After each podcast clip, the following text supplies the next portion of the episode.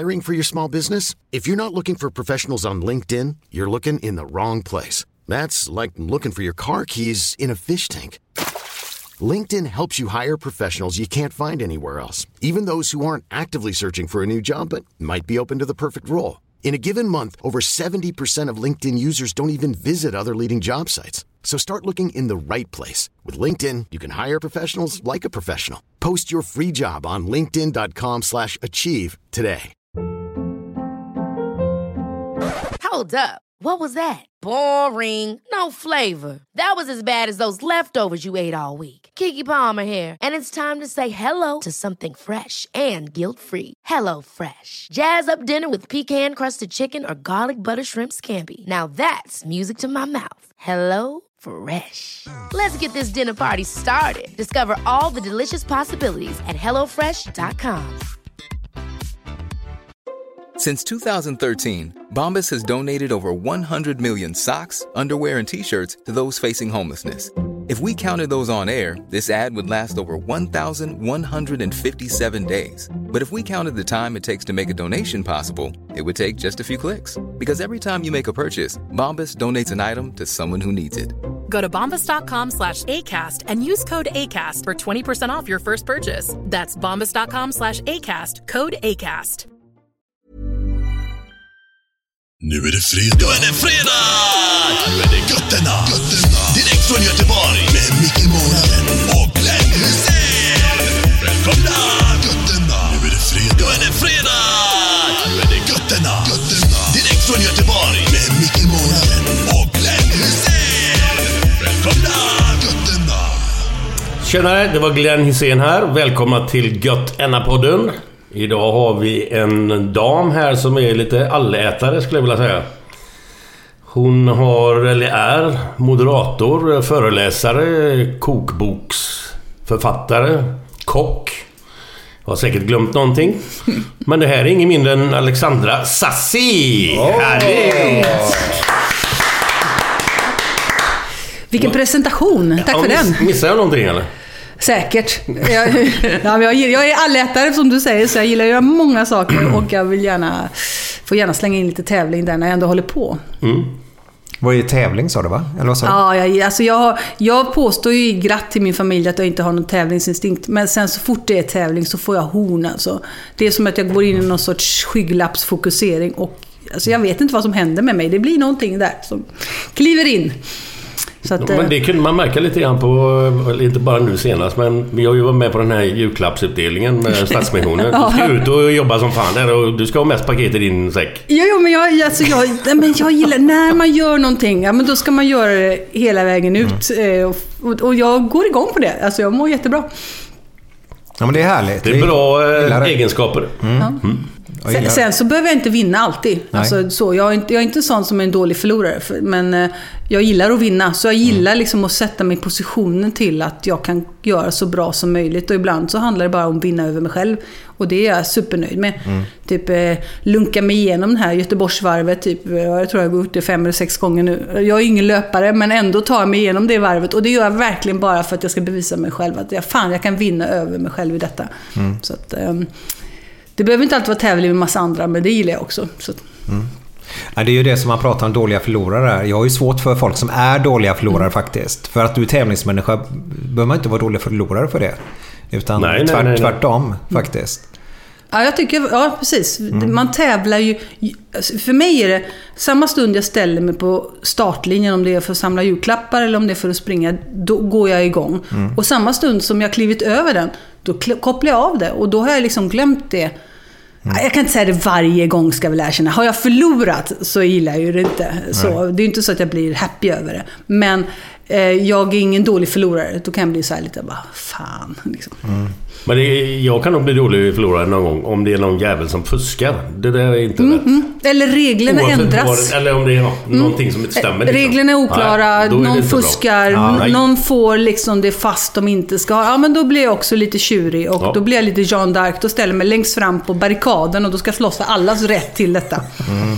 Jag kan berätta, för jag får svarta ögon när jag spelar paddeltennis då och någon fubbar då. Mm. Jag gillar ju ärlighet. Och det var så här, senast när vi spelade så var det att vi hade en ny kille med oss Och när man börjar spela paddeltennis i början så är det väldigt svårt med studsar och hur man ska bete sig då.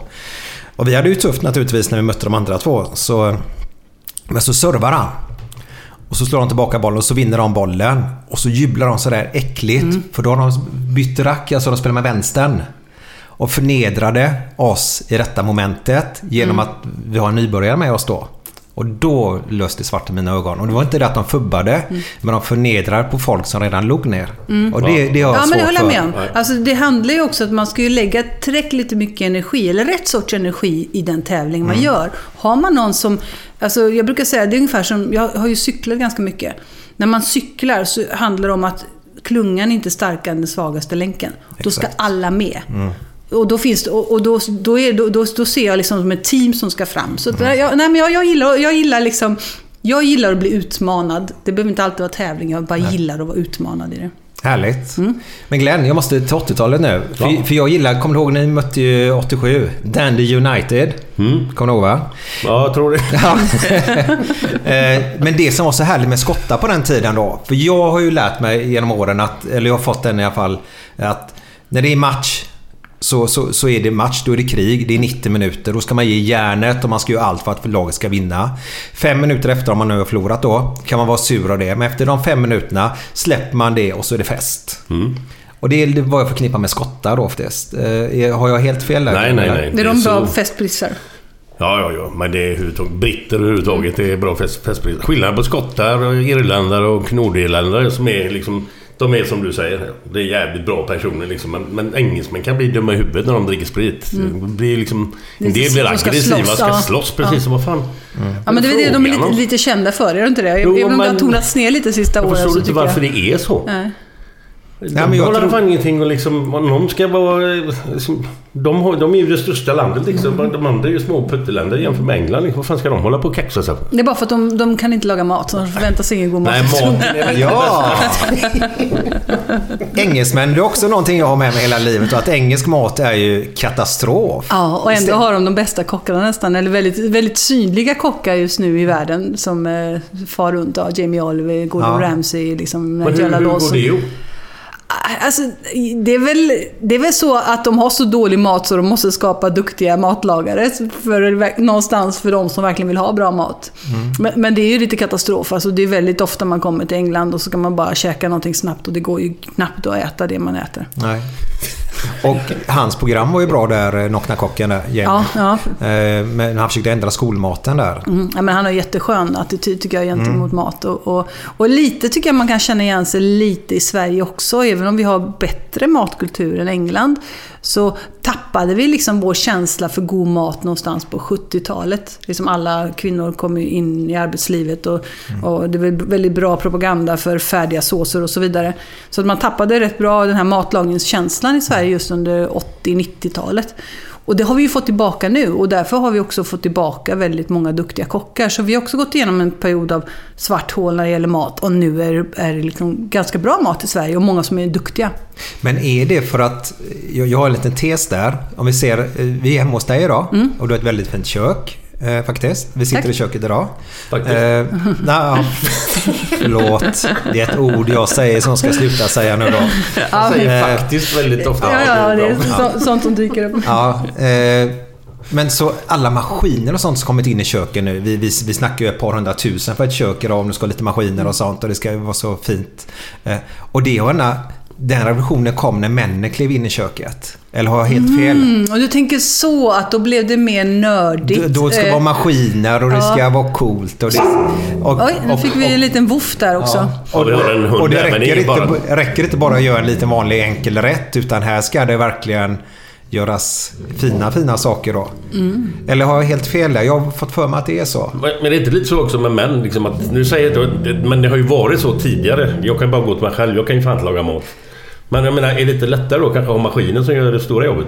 Om man är man menar jag. Men det funkar ju inte riktigt så när det gäller mat alltså. Maskiner gör ju inte jobbet. Nej, jag vet att det inte gör så. Men jag kan tänka mig själv att han har hjälp av en maskin om man inte kan göra det själv liksom. Ja, jo, men jag kan tänka, nu vill jag inte göra, jag är sån här, jag vill inte riktigt dela, jag ska bara få tyst på min bova där. Glenn, ge han köttbullen, eller hon köttbullen nu då, som då fick han. Hade jag haft det honom på en banan kanske? Kimmy. Du har två fina bovar här hemma också. Ja, och så har jag en liten tonåring, och det är hon som just nu tycker att hon ska göra sig hörd här. Hon tittar ut över nejden. Ja, exakt. Och sen en liten pippefågel kanske. Ja. Nej, men alltså, vad jag tror lite grann när det gäller just den här, som du säger, den här manliga delen i köket som ska laga mat. Jag gillar inte att dela in manligt och kvinnligt. Så att män går ju liksom, när de börjar laga mat så går de all in. Exakt. Ska de göra korv? Ja, men då gör man liksom korv från scratch. Alltså man går hela vägen. Man går och köper fjällster, man går och köper korvstoppar, man köper den bästa maskinen för att mala själv. Liksom man köper ett helt rökeri för att sätta ihop det här. Och sen så kommer man göra den bästa korven som går att lösa. Det är ganska manligt. Men vi kvinnor är nog lite mer så här att, ja men vänta ett tag, till korven kanske vi ska ha en liten fördrink när gästerna kommer, och vi kanske ska ha något gott i den fördrinken, och sen så måste vi kanske ha någon god sallad till det, och sen så ska vi kanske ha en förrätt, och sen så kanske vi ha dessert. Så vi är liksom lite mer hela bilden mellan män är liksom bara, vi går in på en sak, vilket är helt fascinerande, och jag tror att det är lite skillnaden. Mm. I de flesta kök. Ja, det var bara att kolla när män började baka bröd, surdegsbröd. Då skulle man ju hålla på hur länge som helst med det här brödet. Det var inte många kvinnor som hoppade på den trenden, va? Nej, jag tror att män går in på en sak. Mm. Det räcker en sak för dem, och så ska de kunna den saken riktigt bra. Vilket vi kvinnor borde lära mer av faktiskt. Att vi ska nörda in oss ibland på en sak och bli duktiga på en sak. All in. Mm. Så att vi liksom, ingen kan slå oss på fingrarna över. Men då, när vi liksom har varit, ja men okej, surdegen sköter sig själv i kylskåpet nu, och jag har lite koll på det där blir, och det blir ett bra bröd liksom. Så är vi nöjda. Mm. Så går vi vidare till nästa grej. Så vi är så här duktiga på många saker, tror jag. Mm. Om man ska generalisera, vilket jag egentligen ogillar att göra. Ja, men vi gillar det i den här podden att göra det, eller Glenn? Ja, för fan. Det finns bara sanningar, det är bara svart och vitt. Svart och vitt. Ja. Jag undrar en sak bara, jag kan ingenting om mat som sagt. Jag kan inte mycket om kockar heller, men det är bara något som... Jag kan ju några manliga kockar. Mannerström, Melker Andersson, vet han? Catenacci eller vad det är. Stefana. Ja, och kanske någon till om jag tänker lite. Men jag kan bara en tjej, Sassi. Jag vet ingen annan. Jag är helt oduglig på detta. Jag menar inte att det ska vara något dumt med det här, utan jag kan ingen mer kvinnlig kock. Ja, alltså det finns ju många, många fler och många, många duktiga kvinnliga kockar idag. Men det stämmer, vi är lite dåliga på det här tävlandet, och vi är lite dåliga på att sticka fram bröstet och säga, ja, men jag kan det här. För det är där vi är dåliga.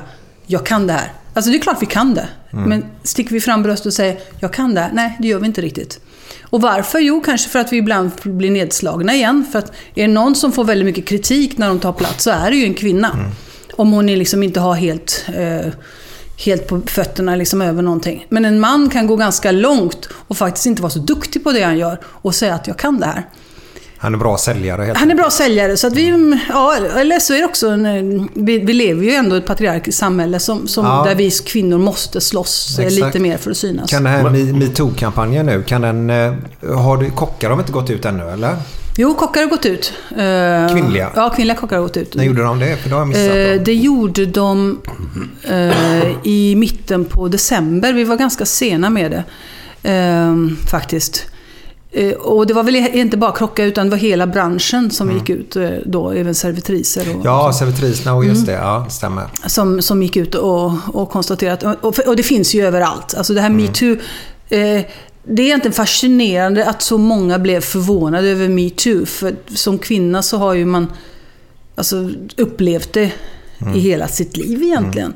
Även om man har en acceptans som är så skönt att MeToo säger, men acceptera inte att det sker liksom. Det accepterar inte. Jag vet, för mig, jag kommer ihåg första gången jag var 15 år. Vår granne då, vi bodde i Ösmo utanför Nynäshamn. Jag hade glömt nycklarna, så jag gick hem till dem för att hämta nycklarna. Då var han hemma med sina barn. Han var väl i 40-årsåldern. Och så skulle han bjuda på kaffe, vilket han gjorde. Och sen så helt plötsligt så fick han för sig att han skulle ta på mina bröst. Så jag var 15 år. Alltså, han var 40, sa du? Eller? Ja, det spelar ingen roll gammal han var. Han var ju en vuxen person. Och jag kommer ihåg att jag fnissade bort det lite grann. Och han bara, säg ingenting till din mamma och pappa. Och jag gick aldrig dit igen. Så. Och det är ju sånt som vi kvinnor... Alltså sånt händer. Det händer ju hela tiden. Men vi är ju lite tillsagda. Eller vi säger till oss själva att vi ska ha accepterat det. Och vad som är bra med den här MeToo, det är att man går ut och säger, nej men det är inte okej. Med det sagt så är det så viktigt att nu vi hittar en väg ut ur det här. Att vi inte tittar kanske i backspegeln att det som har hänt, utan det som ska hända framåt nu. Hur ska vi respektera varandra som manligt och kvinnligt? Det innebär ju inte att vi kvinnor kommer bli mindre kvinnor och ni män kommer bli mindre män. Nej. Utan det handlar ju om en respekt.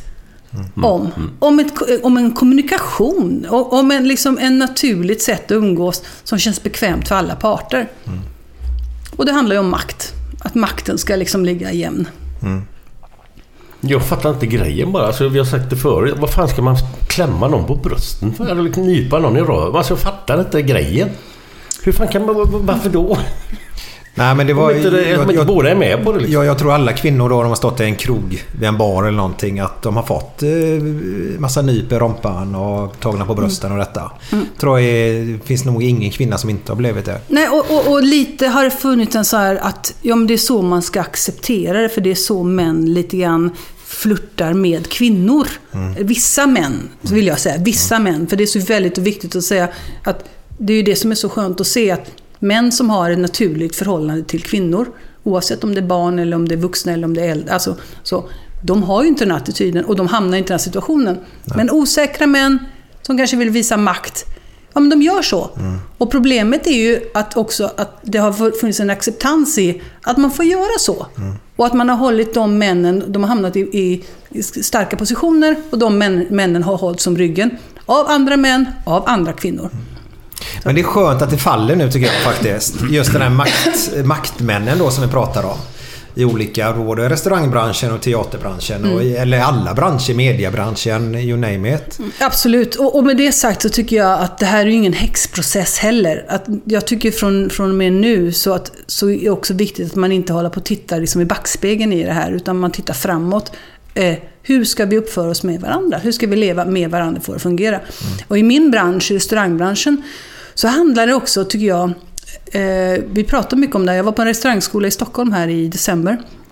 Och då pratade vi just om hur det var just i våra kök. För i ett restaurangkök så är det väldigt tuff nivå. Mm. Och det är väldigt mycket snack. Och det är väldigt mycket, ja men vad, den här gurkan, vad ska den ta vägen? Eller det är väldigt mycket liksom, ja men det är verkligen så. Det är väldigt mycket den attityden. Och så har man sagt i branschen, ja men det är okej för att vi har ju den attityden i branschen. Men det är inte okej. För det handlar om att man är på en arbetsplats, och då handlar det kanske att man ska ha en viss respektfull attityd mot alla. För det är ju så att även om det verkar lite roligt, ja men vi har den här jargongen, alla tycker det är roligt. Ja, men helt plötsligt, eller någon av de här tycker det inte är roligt. Antingen om det är den yngsta killen, eller om det är den yngsta tjejen, eller om det är alltså det är alltid någon, det är lite grann som när det blir för tuff jargong i en skola. Det är alltid några som inte tycker det här är roligt, men hänger med och sen blir utsatta av olika saker. Så att definitivt i vår bransch så finns det rätt mycket att titta på, och att man faktiskt säger, nej men vi har inte den attityden här. Nej. För här är din professionella arbetsplats.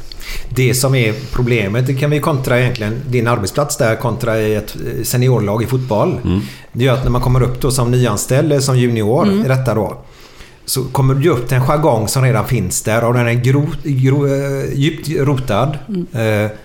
Och du som junior, nyanställd, du är väldigt svårt att ändra på det. Precis, och det är precis samma saker. Ja. För det kan jag tänka mig i omklädningsrum, är det liksom de gamla gubbarna, de har ju sitt sätt att snacka, och det tycker man ska vara okej.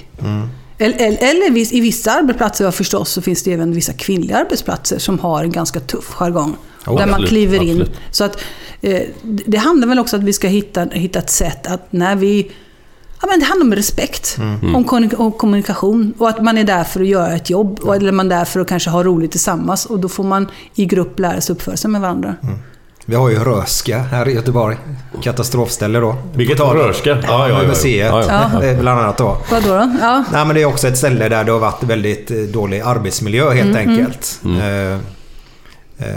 Och det handlar om att miljön man jobbar i, går i skolan, i idrott och alltihopa, den ska vara harmonisk för alla parter. Alltså bete dig mot andra människor som du själv vill bli bemött av. Ja, men annars är vi bara ylande vargar, annars är vi alla som Trump, liksom, take or by the pussy liksom. Alltså, att man har den acceptansen i språket, Nej, det är inte okej. Okay. Alltså det är verkligen inte okej. Sen så behöver man kanske inte gå tillbaka till någon viktoriansk liksom så. Men det handlar ju om att skaffa harmoni liksom. Mm.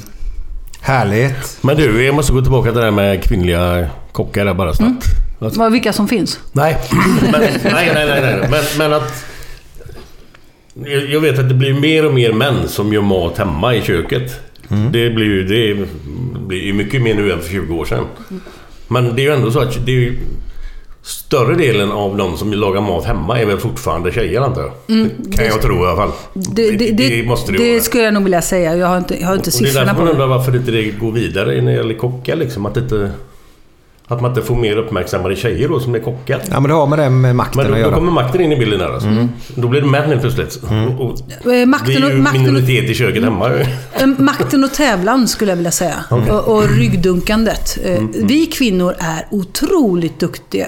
Vi kvinnor är otroligt dåliga, skulle jag vilja säga, på ryggdunkandet. Och tala om för våra medsystrar att vi är jävligt duktiga.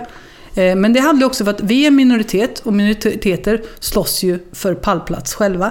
Mm. Och det finns inte så många att ställa sig på. Medan män någonstans att där dunkar man fram varandra. Ja, men jag vet den här grabben, han är skitduktig, honom ska du ha eller liksom så, och så tävlas det. Nej, alltså det är slut. Men ska du skälla? Ja, men tjejer skulle ta plats så. Ja, precis. Ja, jag har 2 tjejer här just nu så tycker de liksom att de tar väldigt mycket plats. Jag vet inte. De brukar faktiskt vara lugnare än så här. De är så lugna alltså. Ja, fortsätt. Nej, men så att återigen det handlar om att hitta en jämlikhet. Mm. Och det hittar jämlikheten både i köket och i hemmaköket och viljan och kanske och inte gå in i invanda banor liksom, att det är alltid tjejerna som köper hem all mat liksom, och ser till att fruktskålen är full och mjölken är påfylld och att det finns liksom bröd i brödskålen. Utan att det kan vara så att männen inte ringer hem 5:15 och säger älskling, ska jag handla någonting på vägen hem? Utan att de tänker själva. Jag skulle precis sagt det. Så gör jag. Ringer jag. Ja. Men då är jag ju ändå så en liten generation under dig där och där har blivit lite skillnad och jag tror det blir mer och mer skillnad. Våra barn som växer upp nu kommer ju vara bättre på detta. Det tror jag också. Alltså jag ser ju på mina då som är 21 och 23. De har ju en helt annan attityd och en helt annan kommunikation och närvaro med varandra, manligt och kvinnligt, och inte så här självklart killgäng och tjejgäng på samma sätt, utan det är liksom kompiskapet rör sig liksom både mellan killar och tjejer, och det är helt underbart att se. Ja, och är du som kille och kan laga god mat så är det ju ett sätt faktiskt att vad heter det? Ragga brudar. Yes, tack för det. Men klart det. Är det så du gör, Glenn? Lagar du någon mat, Glenn? Måste jag bara... försvinner allt vad damer heter om jag står och lagar mat. Men du har väl någon paradrätt? Är det någonting du kan göra? Nej, ingenting. Du kan beställa pizza. Jo, jag kan göra en potatisgrädde, tänker jag. Ja, men det är bra. Ja. Och hur gör du den? Smör i botten. Mm. Och så skivade potatis, ost. Och så några kryddor och grejer och bla bla, salt och peppar och allt. Och så lite skivade potatis på igen. Mm. Och så ost. Mm. Ja, men fortsätt det. Ja, det är väl det som är på. Och så grädde på sen någon form av så det blir lite geggigt. Ja, det är väl så det är fel. Men det är väl utmärkt. Ja, man kommer långt med potatisgratäng. Potatisgratäng, då är det ju potatis. Jag tror att du alldeles bestämt rodnar här nu. Ja, men det är bra. Ja, jag lämnar det åt folk som kan. Det är ingen mening. Det är det inte bättre att låta folk som är bra på att laga mat göra det? Så kan jag ta undan sen och sopa undan skit. Det är ju för sig sant, jag håller med. Men jag brukar verkligen slåss för lite grann alla kan laga mat. Så det handlar verkligen om intresse. Men, jo, det gör ju det. Men gillar man det inte så givetvis finns det de som gillar det som gör det. Och sen är det ju så olika familjer så kan det ju faktiskt vara att en tycker det är roligt att laga mat. ja, då kan ju den andra städa och sköta den andra biten. Bara man umgås i köket tycker jag. Ja. Alltså, att man verkligen hänger med varandra i köket och inte man står ensam och står och lagar mat. Nej. Utan att man står där med ett glas vin, ett glas vatten, vad man gör. Och det bara... Om man är bilar i köket, då är det mycket enklare. Då kommer Glenn! Då kommer darling! Men det är lite därför jag har byggt det här köket så här. Ja. Som ni märker så finns det liksom, där lagar man maten och här ute hänger man. Så att det finns plats att hänga i ett kök. Det är väldigt trevligt med matlagning, just helst om man får sig ett glas vin till och rätta, för det blir ju ett socialt härligt umgänge blir det ju. Mm. Ja, men det är jättemysigt. Och det där är ju någonting Sverige har kommit långt med. Tänk på 50, 60, 70-talet, då bjöd man hem folk på middag. Ja, men då kom de och då stod ju förrätten på bordet, den torra steken var i ugnen och liksom så där, och sen så satte man sig ner och liksom allt skulle vara färdigt och man fick knappt se att det fanns ett kök. Idag har vi ju flyttat hela umgänget in i köket. Så vi njuter ju verkligen av att stå där och småhacka. Det behöver inte vara färdigt. Vi har gått över lite grann från sittande förrätter, kanske lite stående förrätter, man står och småpillar, man lagar till. Ja, det är jättemycket roligare. Mm. Förr så var det väl också så oftast festerna, roligast ställe på en fest, för då hade man ju fester hemma hos sig själv på ett annat sätt, kanske man har det också förresten, men då var ju alltid roligast i köket nästan. Ja, men det har alltid varit så, man festen hamnar ju alltid i köket i slutet. Häftigt. Men på det, Glenn, måste du ha lite fredagskänsla, va? Yes, absolutely.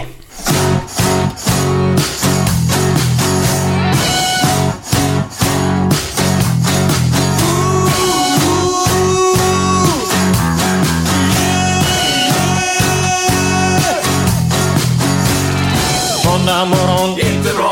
Tisdag morgon, inte bra.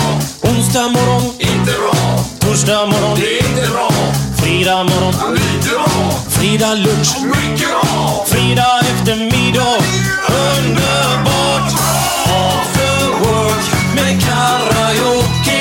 Man får en öl och pyttipanna. Fredag kväll och livet leker.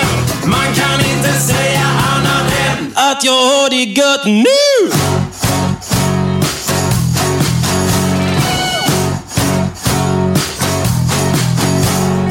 Måndag morgon, inte bra. Tisdag morgon, inte bra. Onsdag morgon, inte bra. Torsdag morgon, inte bra. Fredag morgon, lite bra. Fredag lunch, mycket bra. Fredag eftermiddag, underbart bra. After work med karaoke. Man får en öl och pyttipanna. Fredag kväll och livet leker. Man kan inte säga annat än att jag har det gött nu. Det här var den underbara låten igen här, Björn Rosenström, After Work. Har du hört den låten tidigare? Nej, jag har inte gjort den. Det var helt ny för mig. Då får du faktiskt lyssna på den, för den blir bättre och bättre varje vecka. Och, som vi brukar säga. Och ölen smakar bättre och bättre varje gång man tagit den, eller? Ja. Eftersom det är after work, kände jag. Ja, och framförallt har jag en egen ölsort. Björnbärs har han. Björn Rosenström, yes. Jaha, vad häftigt. Nej, det har jag inte druckit. Nej, vad är det, en lager eller vad är det? Kan jag rekommendera en lager, ja. Jättegott. Kanon. En ljus, härlig lager. Vi gillar ljusa öl, både jag och Glenn. Och lager då. Ja, för du gillar inte så mycket vin. Nej, det, alltså, finns det inget annat så går du ner, men det är inget att föredra. Jag måste säga det, för det är så roligt. Vi var ju på en fest, du och jag, för vad kan det vara, 4-5 år sedan faktiskt. Du satt bredvid mig som min bordsherre. Och sen så får vi in rödvin på bordet. De häller upp rödvin. Det var på Rondo. Och sen så börjar de då runt omkring oss dela ut massa skaldjursplatåer till vissa bord. Och så spekulerade om vi skulle få det eller inte. Och så sa jag, nej, jag tror inte det. Nej, varför tror du inte det? Nej, men vi har fått rödvin i glasen, säger jag. Och så tittar du på mig så här skönt och säger så här, men hur vet du det?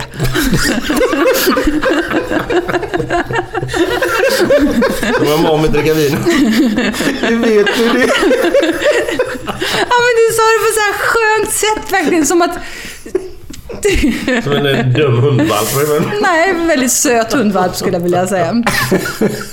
Och sen så tittade du på mig sen när jag förklarade varför att troligtvis skulle vi ha vitt till skador, för att så sa du så här, och du kan sånt, sa du. Jo, lite koll på vad man dricker till vad, har jag. Glenn, nu får jag lov att berätta när vi var uppe i Stockholm. får lov att berätta vad då? Du får berätta vad som helst. För det, och skönt. Jag tror Glenn dricker det mesta utan kanske veta vad det är. Vi har varit uppe i Stockholm och gjort 2 poddar då. Och det blev mycket drickande hela dagen där och kvällen, och kom hem ganska sent för vi var ute lite grann och, på den här sportbaren där. Ja. Så kom vi hem och jag är ganska trött då, och ska ju köra dagen efteråt, får ut lite lugnt, så jag gick och la mig där och somnade ganska snabbt. Sen dagen efteråt så då hade vi inte köpt upp öl och grejer till, för vi gjorde podden med Lars Åhle i vårt hotellrum. Så vi köpte upp massa öl dit och vi hade köpt sambuca och lite smågrejer sådär. Ställt in det där, och så hade de ju massa, så vi fick ta ut alla grejerna från den, vet du, baren, kylbaren. Det var ju champagne och det var ju vin och både vitt och rött och allt möjligt då. Så vi ställde vi utanför och så in och kyla våra grejer då. Sen dagen efteråt så vaknar vi och så jag går upp och duschar och jag ska ner och käka frukost och allt sånt där, och så gör vi det och så kommer vi upp där, så säger jag så här, ja men vi får ju dela på vad heter det? Kostnaden eller? Ja, kostnaden då på baren där då. Nej, jag tar den, säger Glenn då. Nej, vad fan, vi drack ju lika mycket, jag tar det. Nej, jag tömde hela igår. Då hade han legat hela natten och kollat på Örnästet och tömt den. Jag vet inte hur mycket det kostar. Ja, det blir ganska dyrt, men i alla fall det var det värt. Filmen var bra. Och så mycket finns det inte de här som åker kylskåpen där. Nej, heller. Det är bara sådär miniatyr. Ja, det var ganska stora flaskor kan jag säga. Ja. Men det var härligt. På tal om att inte veta vad man dricker då, så dricker han det mesta i alla fall. Ja, men det är ju en sån bra film som Ernest. Man vet ju aldrig hur den slutar. Den är ju lång, den slutar 3,5 timmar. Jag fattar inte hur du kunde hålla dig vaken. Det är imponerande faktiskt. Men Alexandra, du har vunnit en härlig tävling. Robinson. Och det är faktiskt 20 år sedan idag. Ja, eller i år. Det är det. Det är helt otroligt. 20 år. Tiden gått snabbt, eller? Ja, det har han gjort tycker jag. Hur gick det till från början till slut? Eller från början, alltså varför, jag förstår att du anmälde dig själv, men varför då? Eller hur gick tankarna där? Alltså jag, till första Robinson 97, jag såg faktiskt inte hela, men jag såg lite då och då. Då så var mina barn 1 och 3. Och då bara tänkte jag, fy fasiken vad häftigt. För mig var på en öde ö, jag älskar tropikerna, jag älskar känslan just då. Och lita på min egen kunskap och min egen styrka till att överleva. Jag skulle kunna tänka mig att åka idag. Alltså jag ser ibland de här Marooned on a Desert Island. Alltså jag skulle kunna åka så gärna och göra det. Bara för att testa mig själv, se hur långt. För jag tror på min egen stabilitet i att kunna hantera det som dyker upp. Så att första året när det var bara, men det är klart jag måste åka på det. Men barnen var 1 och 3, vi hade precis startat vår lilla ställe i stan och Pasta Panini, jag och min man Peter. Så det fanns ju inte ens att jag skulle söka. Men så kom ju andra året då, och då dök den här ansökningen upp, om jag såg det på tv eller vad det var för någonting. Alltså tänkte jag så här, alltså, i livet, det viktigaste jag tror man kan göra, alltså oavsett hur gammal man är, så ska man öppna dörrarna. Sen om man väljer så att kliva igenom den eller inte, det är en annan sak. Men man ska alltid ha möjligheten, man ska öppna den dörren framför sig, så är det mitt val om jag kliver in där. Så jag tänkte så här, men jag slänger in den ansökan. Så jag skrev Alexandra, 32 år, egenföretagare, småbarnsmamma, dykinstruktör. Och så tog jag faktiskt den snyggaste bilden jag hittade på mig själv, smackade dit den och skickade iväg den. Du skrev inte mer än så? Nej, sen var man, det var det jag skrev för att presentera mig själv. Sen var man ju tvungen då och fylla i lite frågor, typ vem beundrar du, och några sådana frågor. Men det var liksom det jag skrev som var mitt brev. Snabbt, enkelt, koncist, in med den. Sen hör jag ingenting, och så tar det en månad, så får jag, hej, du är en av 16 000 bla bla bla som vi har valt ut för att komma till en första intervju. Vi har valt ut 500. Ja, så kom jag gå på en intervju, och då blev jag intervjuad, och så pratade vi om vad jag skulle sakna och vem jag var. Då sa de så här, men vi hör av oss. Hör ingenting mer, sen får jag tillbaka, hej, vi har valt ut 50 stycken som ska komma på intervju. Åker upp till Stockholm då, träffar Harald Treutiger och får den här frågan, vilket är lite fascinerande så här, som känns väldigt 20 år gammal fråga. Så här, Alexandra, om du skulle presentera dig, skulle du presentera dig som morsa eller som bitch? Eller som bitch. Ja, som bitch. Oj. Ja, lite tuff fråga. Och som man aldrig, alltså, finns det någonting man skulle kunna ställa till en man som var liknande? Hade man frågat, skulle du presentera som farsa eller som... Vad är motsatsen till bra? Inte en aning faktiskt. Så. Gris, precis. Och så sa jag, men jag är nog ganska mycket morsa. Liksom. Jag brukar ta hand om folk och se till att saker funkar. Och, men jag gillar att alla mår bra omkring mig. Hej då, vi hör av oss. Och sen så dök han upp då på min lilla ställe i stan, då, Pasta Panini Harald. Och så sa han i princip, om du vill följa med så vill vi gärna ha med dig på Robinson. Wow. Och då blev jag på det här, öppna dörrar och kliva igen och bara shit, jag har ett nytt företag som är då 1,5 år gammal. Jag har 2 barn som är 2 och 4 år gammal. Alltså det var verkligen så här, hur ska detta gå? Men då har jag en helt underbar stark man verkligen som hjälpt mig att vara den jag är. Så han sa, men jag tar hand om företaget. Och mina föräldrar sa, vi tar hand om barnen. Så de tog med sig dem till Gotland. Och så kunde jag åka iväg i 47 dagar på Nödö. Härligt alltså. Men alltså utan dem så hade det inte funkat? Nej, utan den supporten hade jag inte kommit iväg. Nej. Inte med 2 små barn och ett eget företag. Så det är ju så, man får aldrig glömma att de framgångar man har, de har man tack vare att väldigt många andra hjälper en. Mm. Och det är därför jag tror att ju äldre man blir så ska man vara den mentorn till alla. Det är som till andra människor, man ska liksom pusha dem framåt. Mm. Var var ni någonstans då? Vi var i nordöstra Borneo mot gränsen mot Filippinerna på en liten ö som faktiskt var en öde ö. Nu för tiden så spelar man ju inte in Robinson på öde öar. Nej. Men då var vi på en öde ö. Så att, den första ön vi var på hette Mataking. Då fanns det en liten soldat eller liksom vaktstation för gränsen mot Filippinerna då. Med då typ 5-6 vakter som var där inne. Som var lite läskigt. De gick omkring med Kalishnikovs och liksom så. Men sen så efter halva tiden så flyttade vi till en ö som heter Pompom. Mm. Och den var helt öde. Vi kunde gå runt ön på ungefär 25 minuter, en halvtimme. Och i mitten var det bara sly och ingenting. Oj. Och that's it. Vi var mitt ute i ingenstans. För att filmteamet skulle komma till oss så tog det en timme med båt. Och de bodde alltså en timme med båt ifrån oss.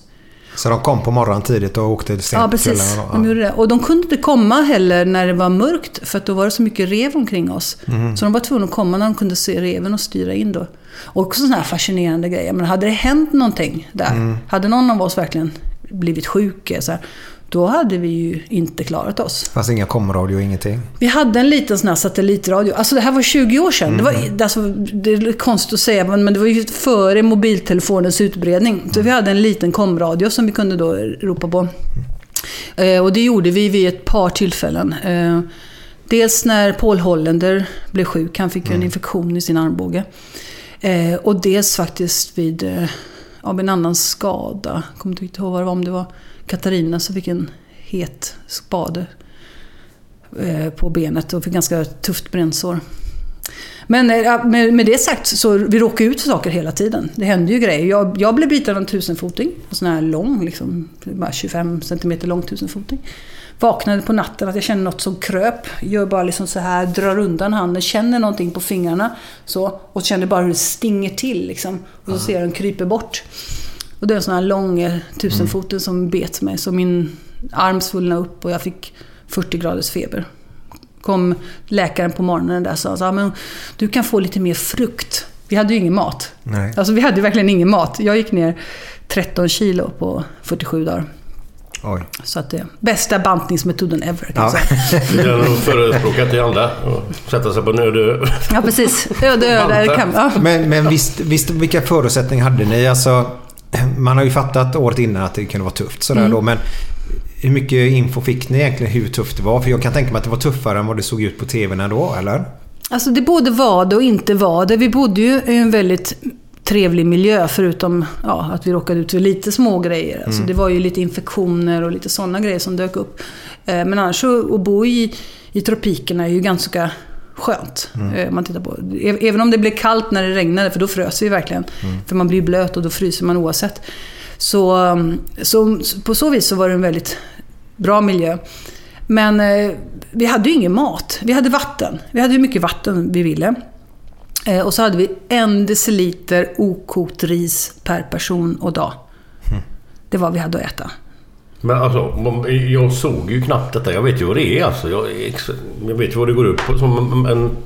Vad gjorde man för någonting? Man måste ju fan äta. Man ska klara av att leva överhuvudtaget. Ja, men det är häftigt. Och det är väl det som man inser när man är så här på Nödö. Det häftiga är att man inte behöver äta så mycket som man tror man behöver äta för att klara sig. Dels också för att vi kommer ju ganska välmående, välmatade då västerlänningar till en ödö. Så vi har lite att ta av. Vi är ju inte smala någon av oss. Och sen behöver vi, kroppen anpassa sig väldigt mycket till miljön. Och det är väl det som lite man märkte ganska tydligt, att efter halva tiden hade vi fått lite för lite mat och då blir vi ganska tråkiga deltagare för en docusåpa. Ja, det hände ju inte så mycket. Nej.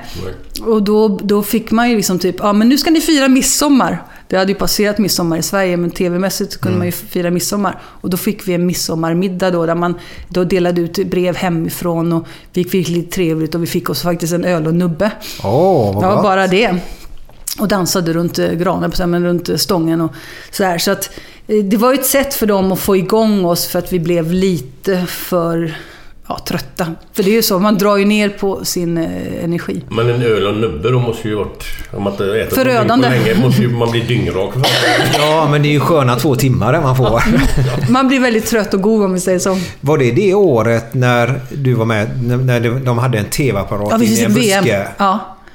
Ja, men så fick ni hälsningar från era barn eller precis, familj. Ja, det var det året också. Alla bara grät och grät. Ja, visst. Alltså vad som händer är att man är ju ganska... Alltså man är ju hela tiden on the edge liksom, när man är med i en dokusåpa. Och det ser man ganska tydligt på dokusåpor idag. Folk har väldigt nära till både skratt och gråt. Och det är för att man är ganska påpassad. Och när det händer sådana grejer... Just, vi hade ju inte sett barnen, eller jag hade ju inte sett barnen på 3 veckor då, misstänker jag, ungefär. Det var ungefär halva tiden. Kliver in och hör bara barnprat liksom. För då hade vi varit iväg på en tävling, och då var vi på tävling på en annan ö, så kom vi in med båten då, och så hör vi bara, men vi hör barnprat någonstans. Liksom, var kommer det ifrån? Och så är det då liksom, efter tävlingen så fick vi då att vi fick hälsningar hemifrån via den här tvn som spelades upp. Alltså, jag lovar dig, man gråter för sig själv, man gråter för andra, man gråter för att man är glad och man gråter för att man saknar. Alltså, det var verkligen som du säger, lille skutt, alltså vi pratade tårar där. Men det häftiga då, just vid det tillfället, vi fick ju lite grejer just för att de skulle pigga upp oss. Vi ser ju VM-finalen i fotboll, för det här var ju 98. Ja. Så då var det Frankrike Brasilien. Ja, precis. Frankrike vann då. Ja. Ja. Vi var nog mest intresserade att vi fick chips och öl. För det var liksom kalorier. Men med det sagt så var det otroligt mysigt. Så att jag har sett VM-finalen 1998 mellan Frankrike och Brasilien på en öde ö i nordöstra Borneo. Ja.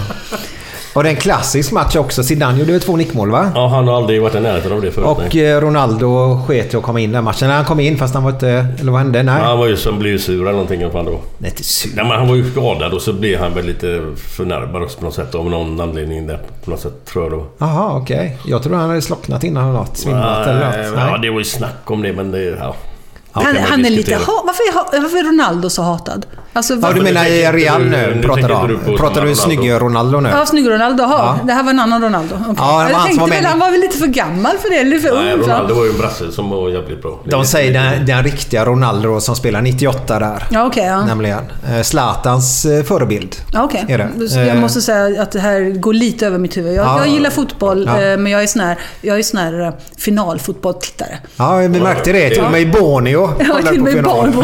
Jag kan inte jättemycket om det. Jag hänger med lite grann. Nej. Varför han är hatad, det finns så många grejer på det. Jag förstår inte varför man ska hata folk överhuvudtaget. Jätteduktig fotbollsspelare naturligtvis. Men jag tillbaka till Robin. Det är ren jävla avundsjuka på många. Ja, för han är lite för snygg. Bra, han är snygg och han är liksom bla bla bla. Och sen självgod och gillar sin egna kropp. Ja. Och gillar så... Vill och visa den. Ja, men jag håller med dig. Varför hatar vi sådana människor? Det slutar hata. Problemet var bara att i början var United. De var ju ung. Ja. Men, och så portugis då. Och väldigt lätt. Alltså... Ramlade lite. Därför blev ju många förbannade, den jävla filmajäveln. Liksom. I England så ska man vara lite fyrkantig och lite mer... Ja, exakt. Det som heter engelsk mat och vara fyrkantig, som du säger. Ja, precis. Vad heter den skotska? Harwich. Haggish. Haggish. Det är väldigt gott. Vad är det för något? Det är fylld fårmage. Ja, fy fan. Vi går tillbaka till Ronaldos mat. Det är nog fan bättre. Ja, jag tror också det. Men problemet är med Ronaldo, man måste in och försvara honom lite grann. Han är ju Englands snabbaste fotbollsspelare. Vi hade lite tekniska problem där då. Jag skulle försvara Ronaldo precis, Glenn, bara. Ja. Det jag ville försvara honom är att han har ju ramlat lätt i många situationer. Han var ung och detta naturligtvis, va? Men den speeden han har, så behövs det ytterst lite kraft matematiskt sett här nu. Folk har ju svårt att förstå det här. Så behövs det ytterst lite touch på honom för att han ska falla 5 meter längre fram. Folk tror att så fort man får en smäll där så ska du ramla exakt där. Och helst då när man ser slow motion bilder och sånt då, så får den smäll så tar den en stund innan den, ja, matematiskt sett helt enkelt. Skulle du ta hit en fysiker så kan han förklara hur det funkar det där, att man ramlar inte på plats. Vektorer ser jag, behöver se. Så jag vill bara försvara honom där lite grann, att han fått mycket skit för grejerna inte ska ha skit också. Men vi är tillbaka till Robinson. För jag kan bara berätta så här. Jag var ju en av de här tittarna då. Glenn var ju inte det på det sättet. Tyvärr. Men bland mina vänner och alltihopa så var det var bland det största programmet, eller det var största programmet som fanns. Och då satt man bänkad mellan lördagen när slutade klockan 9 där till det började klockan 8 dagen, veckan efteråt då, så pratar man nästan bara Robinson. Det var på arbetsplatser, det var i fikaborden, det var på träningarna i fotbollen, det var överallt så snackade man Robinson. För det var alltid så en häftig cliffhanger, avslutade de med. Musiken var så jävla häftig och det var det där exklusiva, just det att säga Bonnie och detta då, va? Det var så mäktigt. Men så har jag hört en grej. Det är Lasse Brandeby hade tydligen pratat med dig och berättat hur det funkade när någon spelar teater. Kan du berätta det för oss? Alltså, ja, underbara Lasse Brandeby. Jag kände ju inte honom alls och i princip, det var under tiden där var under Robinson, så kom han bara fram till mig och det var ju för mig, alltså jag var ju en helt okänd person och helt plötsligt så började alla de här kända människor som jag vet fick komma fram till mig och prata. Bara det var ju konstigt för jag levde ju i någon sån här liten bubbla. Jag var varit på Nödö, vad är grejer med det liksom? Jag fattar nog inte riktigt det här. Inte när man är mitt i det så förstår man ju ingenting vad som händer. Så sen så här: "Åh Alexandra, ja, du får inte säga hur det gått med Robinson, men du ska bara veta att när vi spelar teater, vi spelar in hela ensemblen, vi spelar in, så får ingen säga någonting om Robinson förrän vi har klivit av scen. Då rusar vi in i det här rummet och då tittar vi på Robinson inspelat för vi inte ska missa någonting." Och du vet så bara, jag bara, för riktigt, Lasse Brandeby liksom, den här otroligt härliga människan, han tittar på mig, på lilla Robin. Alltså det var ju väldigt. Och bli så, alltså jag var ju lite känd på min gata i stan när jag hade min pasta panini. Men att gå från det till att liksom bli känd av hela svenska folket över en natt nästan. Alltså det var ju, slutprogrammet sågs ju av 3,7 miljoner tittare. Det är ju helt otroligt. Det sker ju inte idag om inte Sverige skulle komma i final i VM-final. Förhoppningsvis Kina. Nej, då blir ju inte 3,7 miljoner. Tyvärr blir det inte det. Nej. Jo, kanske. Om vi lär oss att hypa det. Nej, så det var superstort var det. Men hur var det att bli, som du säger då, en så känd över en natt på det sättet? Hur tacklar du och din familj det? Mina barn blev lite sura faktiskt. Jag kommer ihåg att vi bodde inne i stan då. Vi köpte ju det här huset faktiskt med Robinson-pengarna. Då var vi på plikta mycket, för vi bodde i närheten där. Och då skulle in i Slottsskogen. I Göteborg då.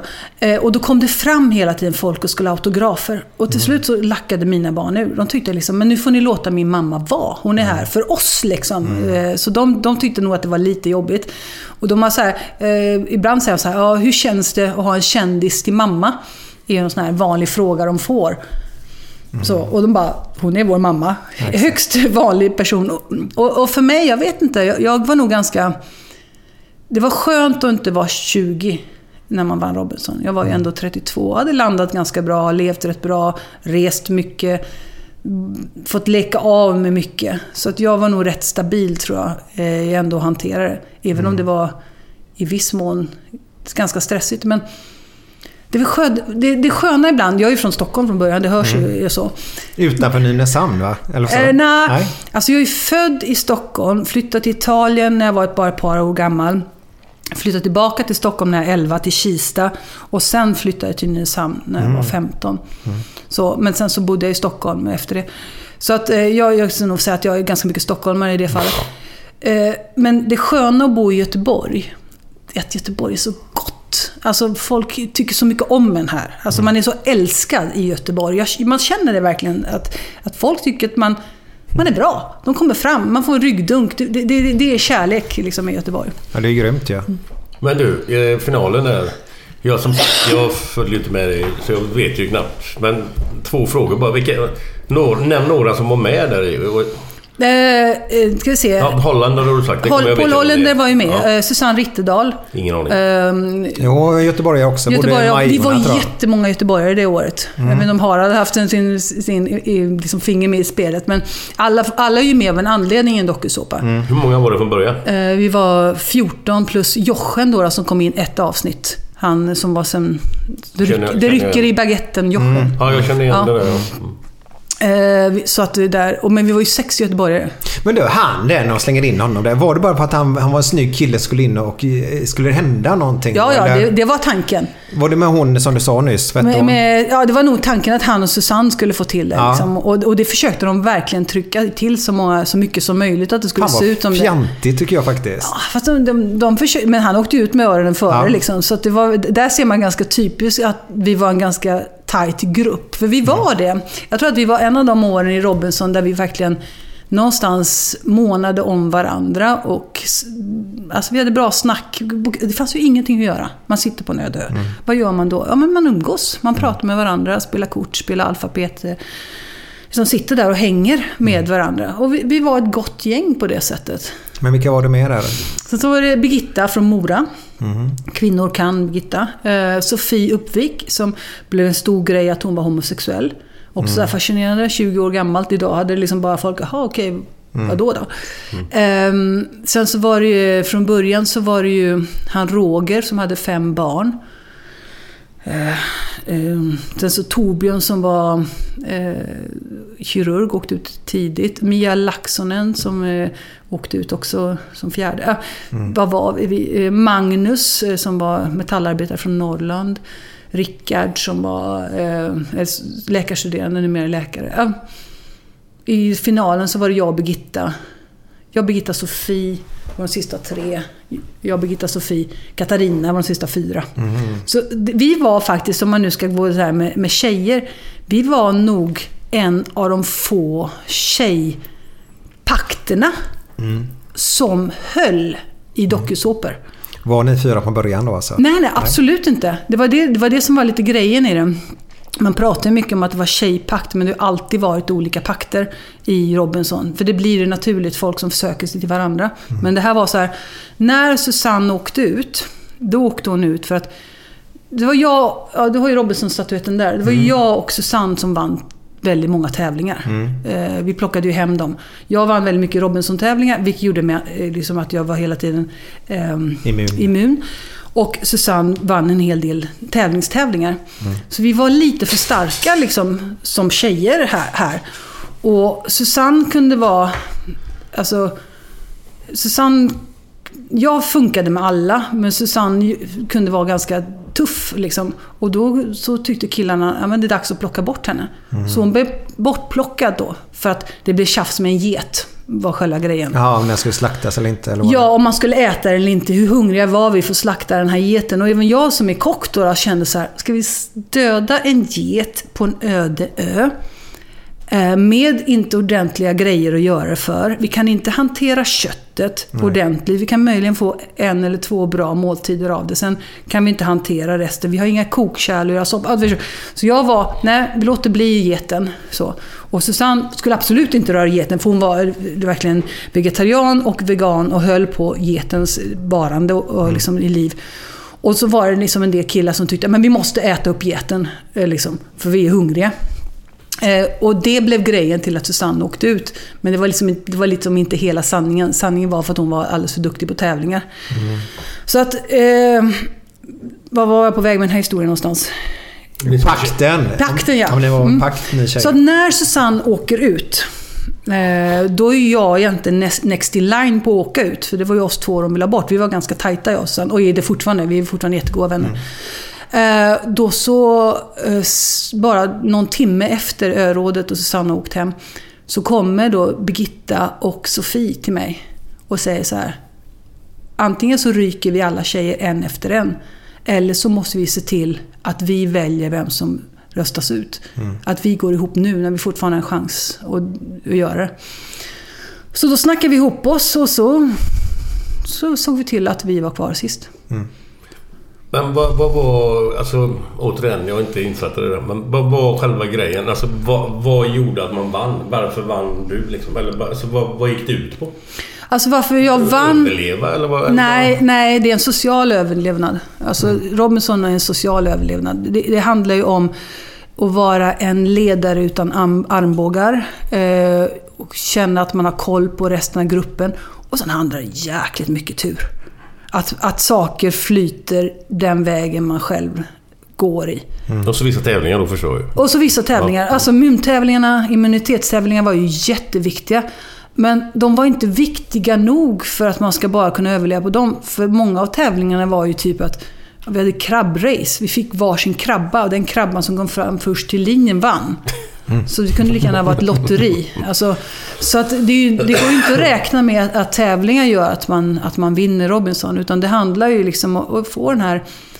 Alltså vara del i gruppen. Jag tror ju faktiskt att jag...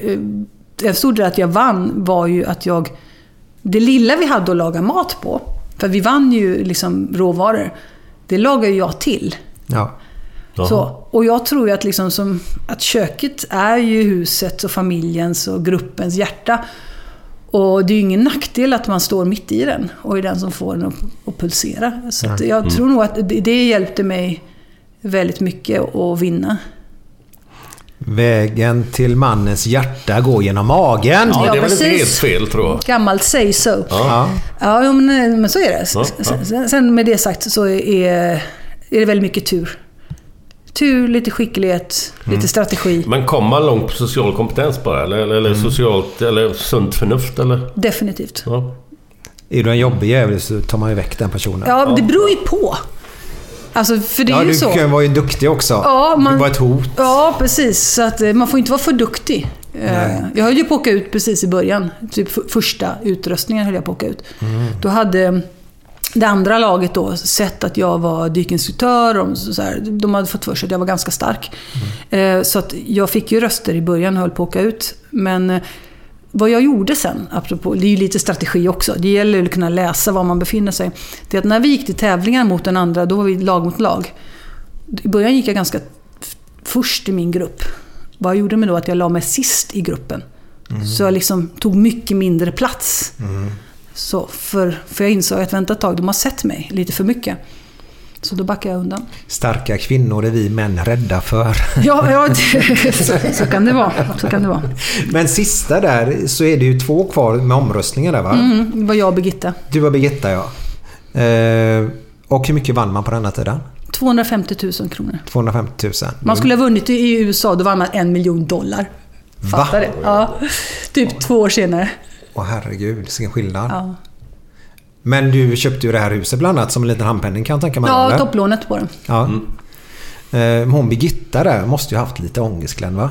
Så nära och ändå så långt ifrån. Absolut.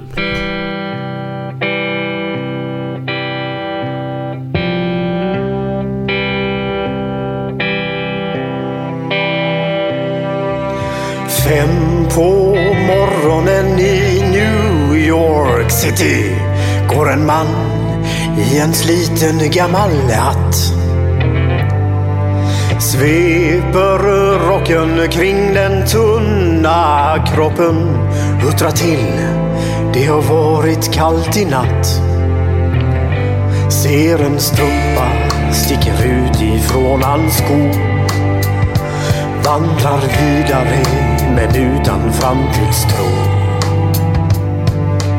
5 på morgonen i Hallon Vinbergen står en kvinna med gråten i sin hals. Tittar håglöst in i morgonsolen. Hon är trött, hon har inte sovit alls. 2 av 5 miljarder människor på vårt klot. Men mot deras ångest finns det ingen bot.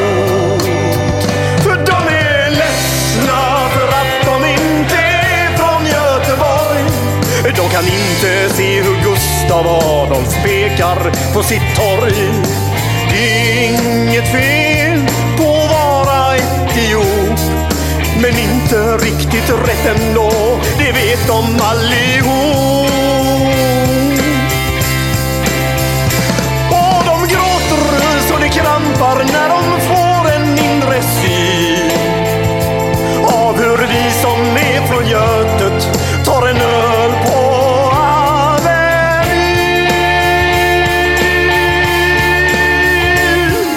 En fotbollskille får sitt genombrott och snackar proffskontakt med 5 italienska klubbar.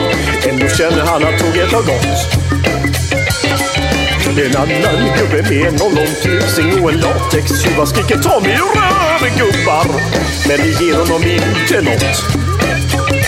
Samma tomma blick och tårar salta smak. Om man frågar säger båda samma sak. De är ledsna för att de inte är från Göteborg. De kan inte se polisen dunka buss på Schappans torg. Det är inget fel på att vara från Mölndalsbro, men 14 stopp med 4 syr det mer än man kan tro. Och de gråter och slår det krampar när de får en inre syn av vi som är från Götet, av vi som är från Götet. Där hade vi den.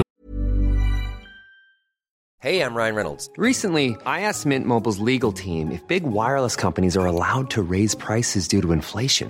They said yes. And then when I asked if raising prices technically violates those onerous 2-year contracts, they said, what the f*** are you talking about, you insane Hollywood ass.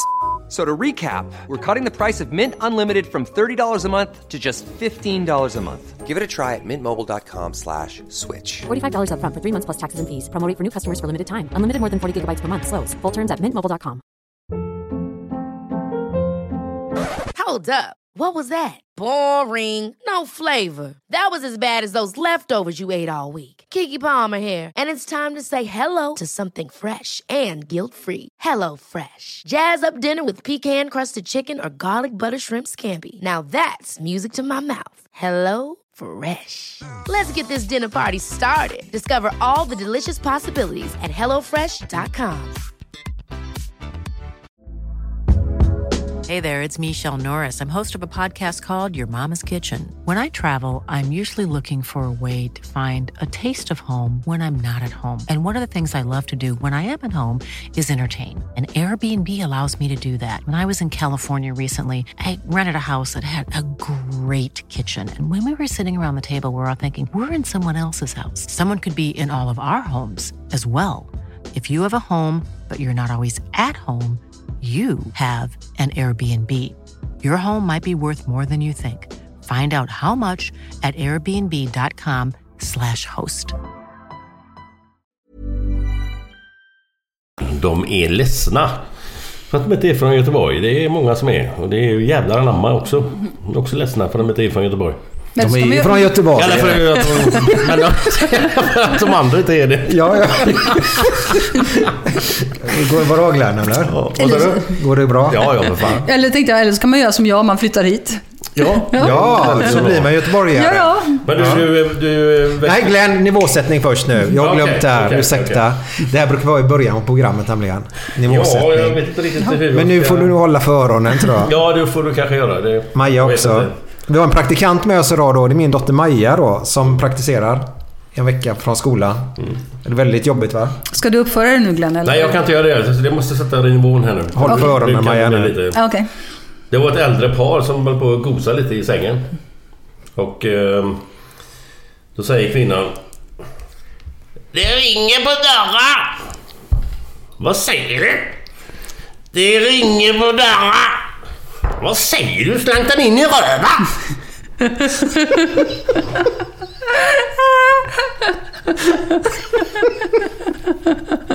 Ja, det är bara nivån som är idag. Ja. Gillar du såna här historier? Jo, men alltså, men det är ju... Den här var lite gullig faktiskt. Det var en gullig, tyckte vi det.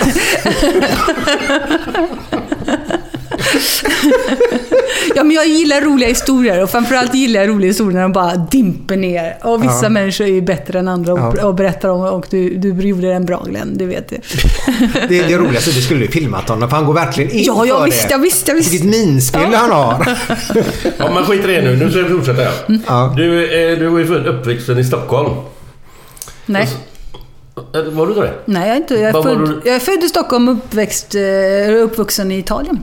Ja, det var så uppväxt. Hon berättade ju det för sina låtar. Det är ju Rapallo, eller vad var det? Rapallo heter det. Var ligger det någonstans? Det ligger, om du tänker det franska rivieran, så kommer det en bukt där som heter Genova-bukten. Genova, ja. Ja, precis. Mitt i Genova. Precis bara 3 mil från Genova på kusten där ligger Rapallo. Är det mot Via Reggio där och det här? Ja, mot Via Reggio. Men du vet, det är italienska... Nej, inte Via Reggio. Jo, det är Margherita. Santa Margherita. Ja, precis. Det svenska landslaget fick så mycket... Ja, precis. Fick så mycket... Lite längre bort. Mm. Svenska landslaget fick ju så mycket skit för de hade varit där. Tog med sina fruar, haft det gott och så spelade de jättedåligt i det EM:et var det, va? Jag var med. Var det du som var med då? Ja. Det låg i Camogli, heter det. Camogli, ja visst är det vackert. Camogli. Det var ju tack vare att vi åkte ur och så nej, de hade det för bra. Hade vi gått vidare så hade det ju beropat för fan vad bra de hade. Ja, jo, absolut, det var det. Men det var väl det, sen fick ju inte fruarna följa med, var det inte så? Nej, innan efter var de totalt portade. Ja, men där är jag uppväxt. Då, för att komma till Santa Margherita så körde jag autostradan via Rapallo. Där är jag uppväxt. Oj. Det är ju skitläckert där. Ja, det är så vackert. Och jag kan säga det, jag har inte en dröm om att hitta någon liten piedatär där av något slag. Jag ska bara samla upp pengarna till det. För någon liten, vad heter det, sa du? Alltså en liten piedatär, alltså en liten... En restaurang? Nej, en litet boende, ett litet ställe att dra mig undan till och ha plats på. Jag ser det framför mig när man kör ner där. Det ligger en stor jävla kyrkogård där i den... Ja, det är i Genova. Genova Nervi, ja, precis. Det stämmer bra. Hur var det då, uppväxten där? Ja, den var helt underbar. En väldigt... snäll uppväxt var det. Alltså vi bodde i ett ganska stort hus. Min mamma var hemma och min pappa jobbade. Han var geolog då i Italien. Eller sa du geolog? Geolog, ja. Det finns någon dålig historia på det faktiskt. Vad får jag höra? Är det Römhans Alfredsson? Ja, min mamma var nattfjäring och min pappa var professionell pokerspelare. Därför blev jag geolog. Ja, jag fattar ingenting. Alltså, man säger lite mer hora, man säger så. Ja. Geolog. Geolog. Ja, okej. Ja, det fattar jag. Jag skulle haft mycket mer liksom ditt sätt att berätta på det, men jag var tvungen att hitta historien i mitt huvud. Ja. Det var länge sedan jag drog den. Lite mer barnvänlig, men. Vi växte upp där med alltså svenskarna som var där, och det var liksom lite speciellt att vara där, och man åt god mat, vi hade på skoluniformer, vi lekte jättemycket och så. Och sen så kom vi hem till Sverige och då var jag 11 år. Och för oss var det verkligen komma hem till Sverige. För Sverige hade varit hemma, Italien var Italien och där var vi svenskarna. Men när vi kom till Sverige då och flyttade till Kista i Stockholm, då blev vi över natt italienarna. Vi var de här främmande fåglarna som inte riktigt förstod koderna och inte riktigt förstod att man skulle ha på sig rätt kläder och så här. Just då var det bara gul och blå jeans som gällde. Man skulle ha liksom, tjejer skulle ha massa läppglans på läpparna. Alltså det var otroligt svårt att komma hem. Och jag vet att jag hade de första 2 åren, jag slogs. Alltså, man tror inte om mig. Man tror att jag är en ganska lugn person. Men när jag blir arg, vilket ligger otroligt långt inne, då blir jag riktigt arg. Och som du säger, orättvisor är det sista jag gillar. Så att min bror är en ganska lugn själ. Så han tog det att de la snö i våra stövlar eller hällde vatten i dem eller så. Men jag gjorde inte det. Så när de började gå på mig fysiskt, då slogs jag. Så min näsa är därifrån. En liten knäckt näsa. För att jag slogs. Men det gick ju så långt då att min näsa knäcktes av en kille som kallas för Shannon. Så han hade gips på armen och så slog han den över min näsa så den knäcktes. Oj. Och då tog skolan tag i det och sen så bara blev det inget mer. Så från ingenstans så helt plötsligt från att vara så bara struntade de i mig. Så de första 1,5 åren var rätt tuffa. Ja, vad jobbigt. Ja, men det var... Alltså det lustiga är så här, i efterhand så har jag aldrig sett mig själv som mobbad. Men jag står gärna upp för dem. Alltså jag vill inte se någon annan råka ut för det. Mm. Nej. Så samtidigt så vet jag, precis som du sa innan på Me Too, att ställer man sig längst upp på barrikaderna så är man den första som blir skjuten. Mm. Och det är lite grann det som händer när man slåss för den lilla människan eller slåss för någon. Mm. Att det är oerhört svårt att göra det. Vi måste vara många som vill samma sak. Mm. Men du, det här med, nu var du väldigt ung när du kom hem. Vad sa du var när du flyttade till Sverige? 11. Men kan det ha påverkat någonstans det här med matintresset från Italien eller? Ja, men det tror jag. Alltså, Italien lever vi, ska jag säga. För jag har ju verkligen en fot i Italien för mat. Alltså, min farmor var ju en otroligt matlagerska. Alltså man, det är lite som teater. Jag ska bara hosta. Alltså, att laga mat är inte bara själva tuggan i munnen. Det är allting från att vi går och köper den här perfekta kalvbiten hos kötthandlaren. Vi står med kötthandlaren och pratar med honom om den. Vi tar hem den. Vi talar om för familjen. Titta den här kommer bli så himla god. Och sen så tar man fram liksom alla tillbehören. Och så, alltså, det finns en sån här förnöjsamhet och njuta hela vägen från att man har köpt det till att man sitter vid borden och njuter av det tills man nästan säger, ja, men den här pizzan, visst var det en perfekt liten yta på just kanten. Alltså, det är ju det som för mig är mat, den här passionen, den här lusten i råvaran, i smakerna, men även i umgänget, att man faktiskt samlar sina nära och kära och bara njuter och pratar om att det här är det vi äter just nu, för det är så otroligt bra. Det låter väldigt romantiskt faktiskt, men mitt liv ser ju inte ut så. Och hur ser ditt liv ut? Nej, men det är lite mer, alltså, jag skulle vilja ha, alltså, för det låter just den här bilden du målar upp nu, det är den bilden jag har i mitt huvud också, att så här vill man ju ha det, men för mig ser det inte ut så just tidsmässigt. Men gör det aldrig det? Jo, det kan det väl göra någon lördag och så naturligtvis. Ja. Men det är kanske helgen när du pratar om det här lite mer. Nej, det gör jag för sig inte. För att jag tycker nog att man behöver inte gå hela vägen. Man behöver inte göra, vad jag tror att vad många gör som lagar mat, som du säger, på lördagarna, det är att de ska lite komplicera det. Och det behöver inte vara så komplicerat. Man kan hitta, liksom, man köper den här perfekta ekologiska auberginen. Och så tar man hem den. Och så visar man familjen, titta hur den här ser ut. Den ser helt underbar ut. Att man liksom, eller för sig själv bara känner, åh jäklar vad den ser fin ut. Så, och sen skär jag den i 4 bitar och så kör jag den i ugnen, så stänker jag på lite olivolja och flingsalt liksom. Och så njuter jag av den så. Okej, så komplicerar det för mycket gör man då, man gör för stor grej av det. Jag som inte är så duktig på att laga mat just, utan lite mer enkelt, men vara nöjd med det man har på tallriken. Precis, och vara nöjd med råvaran. Och vad vi ser mycket, om vi tittar på trender inom matlagningen idag, nu pratar jag om kalvkött, men vad vi ser är att vi backar ju jättemycket från kött. Ursäkta mig. Haft den här hostan i 3 veckor snart, tror jag. Oj. Någon konstig förkylning som går just nu. Faktiskt, som inte riktigt ger sig. Nej, men... Så trenderna är ju att vi backar väldigt mycket från att äta kött och istället vill gå in mer på grönsaker. Och jag tycker det är jätteroligt, för mina medelhavsgener då, i Italien, där är ju grönsakerna en väldigt viktig del av maten. Alltså man njuter ju till exempel när kronärtskockarna kommer och så tar man dem och så ställer man dem i en kastrull och slänger på lite rödvin och lite chili och lite vitlök och lite olivolja, och sen så låter man det koka och så har man den världens godaste rätt liksom där. Så att vi kan våga låta grönsakerna spela första fiolen i vår matlagning. Och där är, alltså, det är ju den trenden är så stenhård just nu, och det är så många som upptäcker grönsakerna att man blir lite lycklig. Var du mycket i köket när du var liten? Liksom? Ja, jag hängde i köket mycket. Jag hängde hos min farmor framför allt liksom. Men med det sagt så var min mamma, eller är min mamma, en duktig matlagerska, så att hon gjorde ju kroppkakor i Italien. Italienarna tyckte det var jättespännande liksom. Bara, åh, gnocchi liksom. Och bara, nej, kroppkakor. Så att hon är också, jag tror att det är därför jag står nog med en fot i varje land. För att det svenska köket har ju sina fördelar. Mm. Italienska köket är ju större, mer romantisk, mer pasteller liksom. Ja. Men det svenska har den här ärligheten och den här liksom stabiliteten som vi svenskar har. Jag vet, jag bodde 2 år i Florens. Och det hade ju Alexander. Han var ju han var 2 år då. Mm. Jag vet, när man var på restaurang, gick ut på restaurang på kvällen liksom.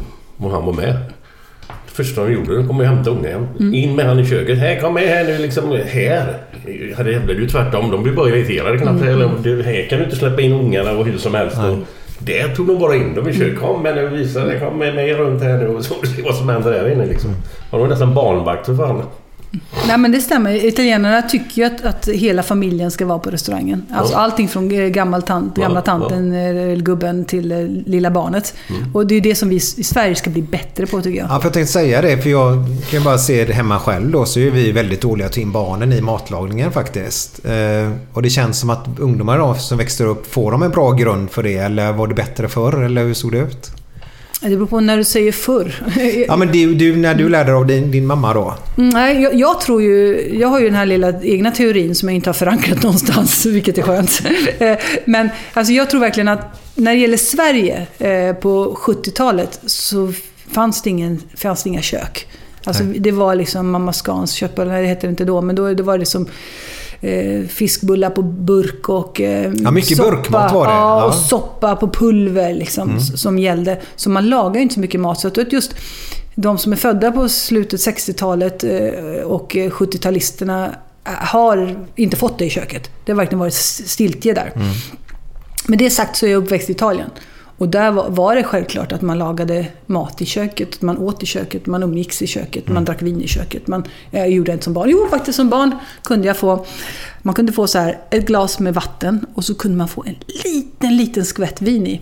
Jaha, så det färgas lite grann. Så det färgas rosa. Så det fick man i Italien som barn. Och vin är gott, vad ska jag säga. Ja. Men är det fortfarande så i Italien med familjer och så, när de gör mat hemma och så att de sitter i 2-3 timmar eller käkar? Ja, men lätt. Alltså, lätt. Det var helt otroligt. Man kan sitta hela dagen. Alltså, man kan ju komma dit liksom, och sitta hela dagen och äta mat. Och det kan ju bli lite tungt ibland faktiskt. Förrätt på förrätt och så huvudrätt. Och så kommer den efter huvudrätten, så kommer nästa och så kommer nästa. Jävla ätande. Och än så är de ingen tjock. Man säger italienare inte sådär. Är det för att de kör medelhavsmaten då? Ja, jag tror det. Och sen så tror jag att när det gäller just fetma i Nordeuropa idag, så tror jag att det beror mycket på att vi är väldigt stressade. Och att vi inte äter... Vi äter inte en liten linje, utan vi är ganska skuttiga. Liksom. Vi äter ingenting och sen så dricker vi lite för mycket och sen så äter vi väldigt mycket och sen så äter vi ingenting och sen så stressar vi som idioter och sen så kommer vi få på att men nu ska vi köra LCHF ett tag. Oj, nej, men det var inte bra. Nej, men vi hoppar över till tallriksmodellen. Nej, men vi kör viktväktarna. Alltså, och det ställer ju till det i våra metabolismer. I Italien så... Alltså, man pratar om medelhavsdieten. Alltså, en italienare börjar ofta sin dag med en frukost bestående av en cigarett, en kaffe och en sötsak. En cigarett är bra början. Ja, men på riktigt. Ja. Och de har mindre koloncancer, eller färre fall av koloncancer än vi har. De har färre hjärt- och kärlsjukdomar än vi har. Så vad är det som gör det? Jag vet inte. Men jag tror nog att det tror jag är miljön. Alltså klimatet gör ju jättemycket. Och det är så att man inte stressar. Sen så vet jag inte det här med vinets verkande som antioxidant och håller undan våra blodkärl. Liksom. Maybe. Det är svårt att säga. Men även de har ju fått ökade fall av cancer. Så att... Men det dricks väl inte vin samma som här? Om vi sitter en lördag och nu dricker jag inte så mycket vin, men då häller man ju... Älser in. De sitter inte och pumpar i sig flaskor. Nej, det gör de inte, men de dricker vin varje dag. Ja, men inga mängder. nej, absolut nej, inte. Nej. Och faktiskt det som jag drack när jag var liten där, att man skvätter lite vin i vatten. Det gör de gärna där. Så. Än idag tycker jag kan vara lite gott. Ja. Det är lite knäpp över det, men jag tycker faktiskt att... För man gjorde det till spel, vissa spelare innan matcherna, eller så på lunchen när man käkar innan de ska spela på eftermiddagen och kvällen, att de tog en skatt vin i vattnet, tror jag. Mm.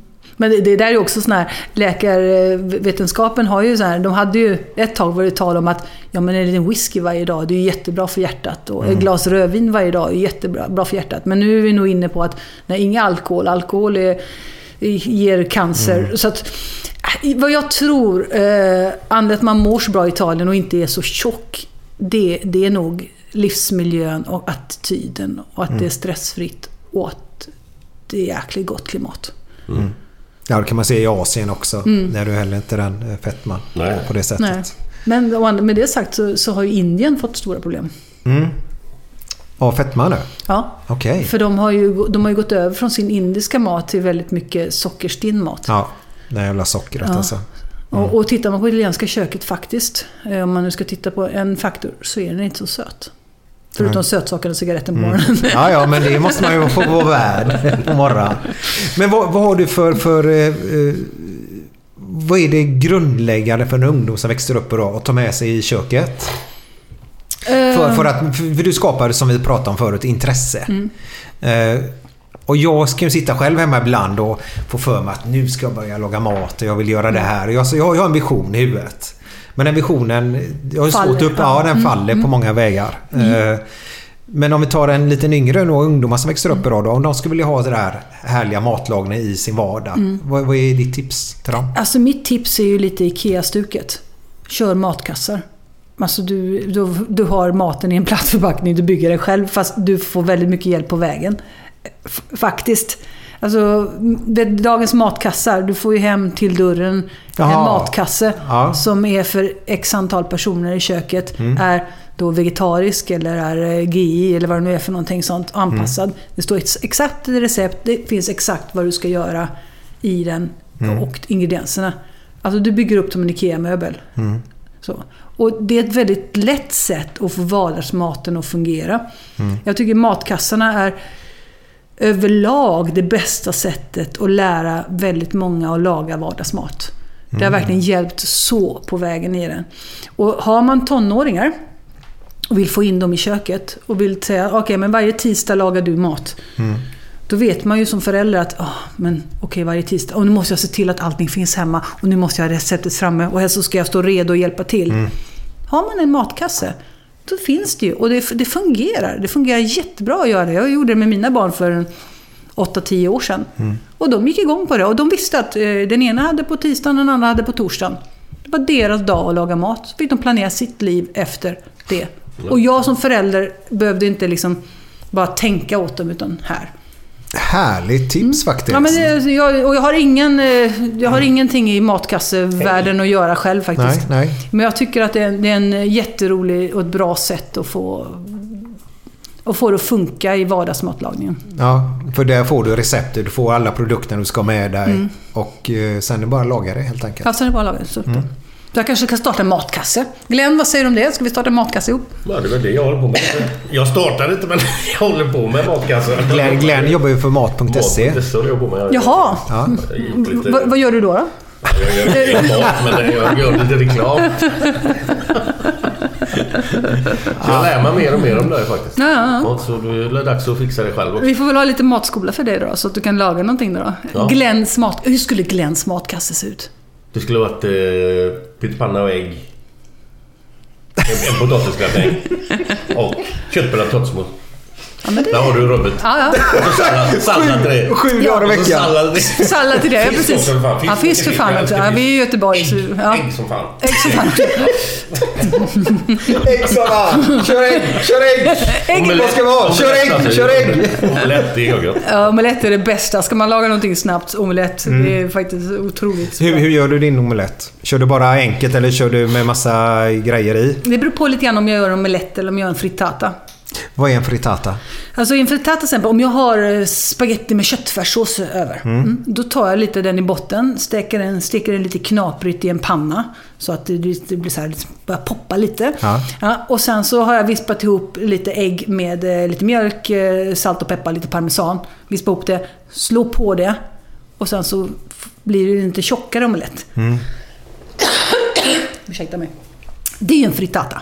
Aha, okay. Så, och det kan ju vara, det är ju jävligt gott. Ja, det är jättegott. Ja. Men det kan ju vara vad som helst. Jag kan ha till exempel om jag har zucchini. Men just rester gör man frittata på. Man smackar ner dem i botten, ger dem lite värme och sen så på med en sån här liten ägg, ost, mjölk stanning. Ja. Ja. Så ställer det sig och så blir det supergott. Men, ställer sig, det är att det stelnar då? Det stelnar, eller? Ja. Ah, okay. Ja. Nej, men det är det med ord som jag ser ett matlagningsprogram och så använder de en term som man gör inom era bransch. Ja. Så sitter jag där och så är jag helt tappad på grund av att de inte förklarar då vad den termen betyder. Ja, men det är så här, det får vila och det ställer sig och det lägger sig. Ja. Du borde göra en sån skola, nätskola av termen, det finns säkert kanske, men för det är ju det där som gör det svårt ibland att förstå hänga vad vi med. Menar. Ja, och det är ju lite hemligheterna bakom matlagning, att man gör de här små knepen. Mm. Allt från till exempel för den perfekta lasagnen, så om man ska parmesan på så har man det kanske sista tredjedelen av tiden i ugnen. Man har inte det från början. För att inte parmesanen ska bli för tillagat och släppa för mycket fett. Utan du vill ju ha smakerna kvar. Ja, alltså så här små nyanser som är alltid väldigt svåra att få med i ett recept till exempel. Mm. Vi var på och käka på Paolo Robertos restaurang inne på Nordstan. Ja, precis. Pannefresco. Var det bra? Han gjorde reklam för den när vi spelade in en sån här Farmen-variant. Mm, okej. Okay. Då gjorde han mycket reklam för den här restaurangen. Men vi har inte hunnit kommit dit än, men vi gick dit. Jag tänkte, man har ju förutfattade meningar att det ska vara jävligt bra då. Mm. Och det var det fan, Thomas. Fy fan vad gött. Ja, vad roligt. Alltså, jag var på väg. Man kände verkligen skillnad på vad... Alltså, det här var klassskillnad alltså. Det var, jag tog en sån här... Vad heter det? Vad heter det? Från havet, vad heter det? Fisk. Ja, men alltså olika. Det var musslor och det var... Vad heter det? Pizza eller? Nej, spagetti. Vongole, inte vongole. Spagetti vongole eller spagetti... Ja, du vet. Det var räkor, kräfter och allting. Musslor och... Dimare kan det heta. Dimare. Ja. Mm. Alltså, löjligt gott. Ja. Otroligt gott. Mm. Ja, men Paolo är duktig. Alltså Paolo är jäkligt duktig på bra matkvalitet. Alltså han har koll på det. Men vad kör du någonstans nu? Vad jag kör? Du har ingen egen... Nej, jag frilansar bara just nu. Ja, så att jag pratar i... Nej, jag har inte haft det på några år nu. Nej. Jag pratar i radio varje lördag. Jag skriver ju GP varje söndag. Jag har gjort det i 11 år nu faktiskt. Och sen så är jag frilansare. Mm. Vilket är att jag åker upp till Norrland och... gästkock eller så åker jag till något företag och kanske tar med mig dem på en resa till Italien och Ciceron. Jag gör verkligen högt och lågt. Jag gör en hel del tidningsreportage. Liksom. Ja. Min senaste kokbok var en taco-kokbok. Taco? Ja, jag är så jäkla nöjd med den. Alltså, den är... Vad heter den då? Heter den taco med... Ja, den heter taco. Jag ville att den skulle heta How to Stuff Your Taco. Men det fick den inte heta för flagget. De tyckte den skulle vara engelsk titel. Och ångrar att den inte fick heta det. Men den heter i alla fall Taco Salsa och Tequila. Så det är en tacobok. Hur man gör sina egna bröd. Hur man gör varje fyllning. Alltså taco är ju svårt att säga... Alltså, du kan ju inte göra en bok om taco för det är massa små saker och så får man ju välja själv hur man lägger det. Men du har lagt i kapitel så här hur man gör olika fyllningar och hur man gör olika salser och hur man gör sina bröd. Mm. Ja, jag är riktigt nöjd med den faktiskt. Häftigt. Jag har bara en fråga som kom upp här nu när du börjar prata om olika maträtter. Just som du sa, Paolo gör bra mat och rätter då. Det känns som att göra bra mat idag blir nästan en klassfråga. Att mycket socker i mat, dålig mat, är ju den billiga maten. Och den bra maten då är ju lite dyrare då. Mm. Som inte så mycket socker i. Det tycker jag är lite synd faktiskt. Ja, det är det. Med det sagt så skulle vi ändå säga att du kan laga billig bra mat om du lagar från grunden själv. Mm. Till exempel bara en sån grej att köper du bönor på burk som är färdigkokta, då har du 1 kilopris. Mm. Skulle du köpa lösviktsbönor, ekologiska, svenskodlade, så har du ett mycket lägre pris. För mycket, liksom, verkligen så stor skillnad. Så det går att hitta det bra, handlar också bra om kunskap. Det handlar om kunskap, och det är väl tyvärr också det som hör ihop. Att har man ett lågt ekonomisk ställning kanske, så kanske man inte har tid eller kunskap till att göra maten själv från början, utan då köper man Korbis pizza eller Ramens nudlar liksom, för pojkarna älskar ju den, va?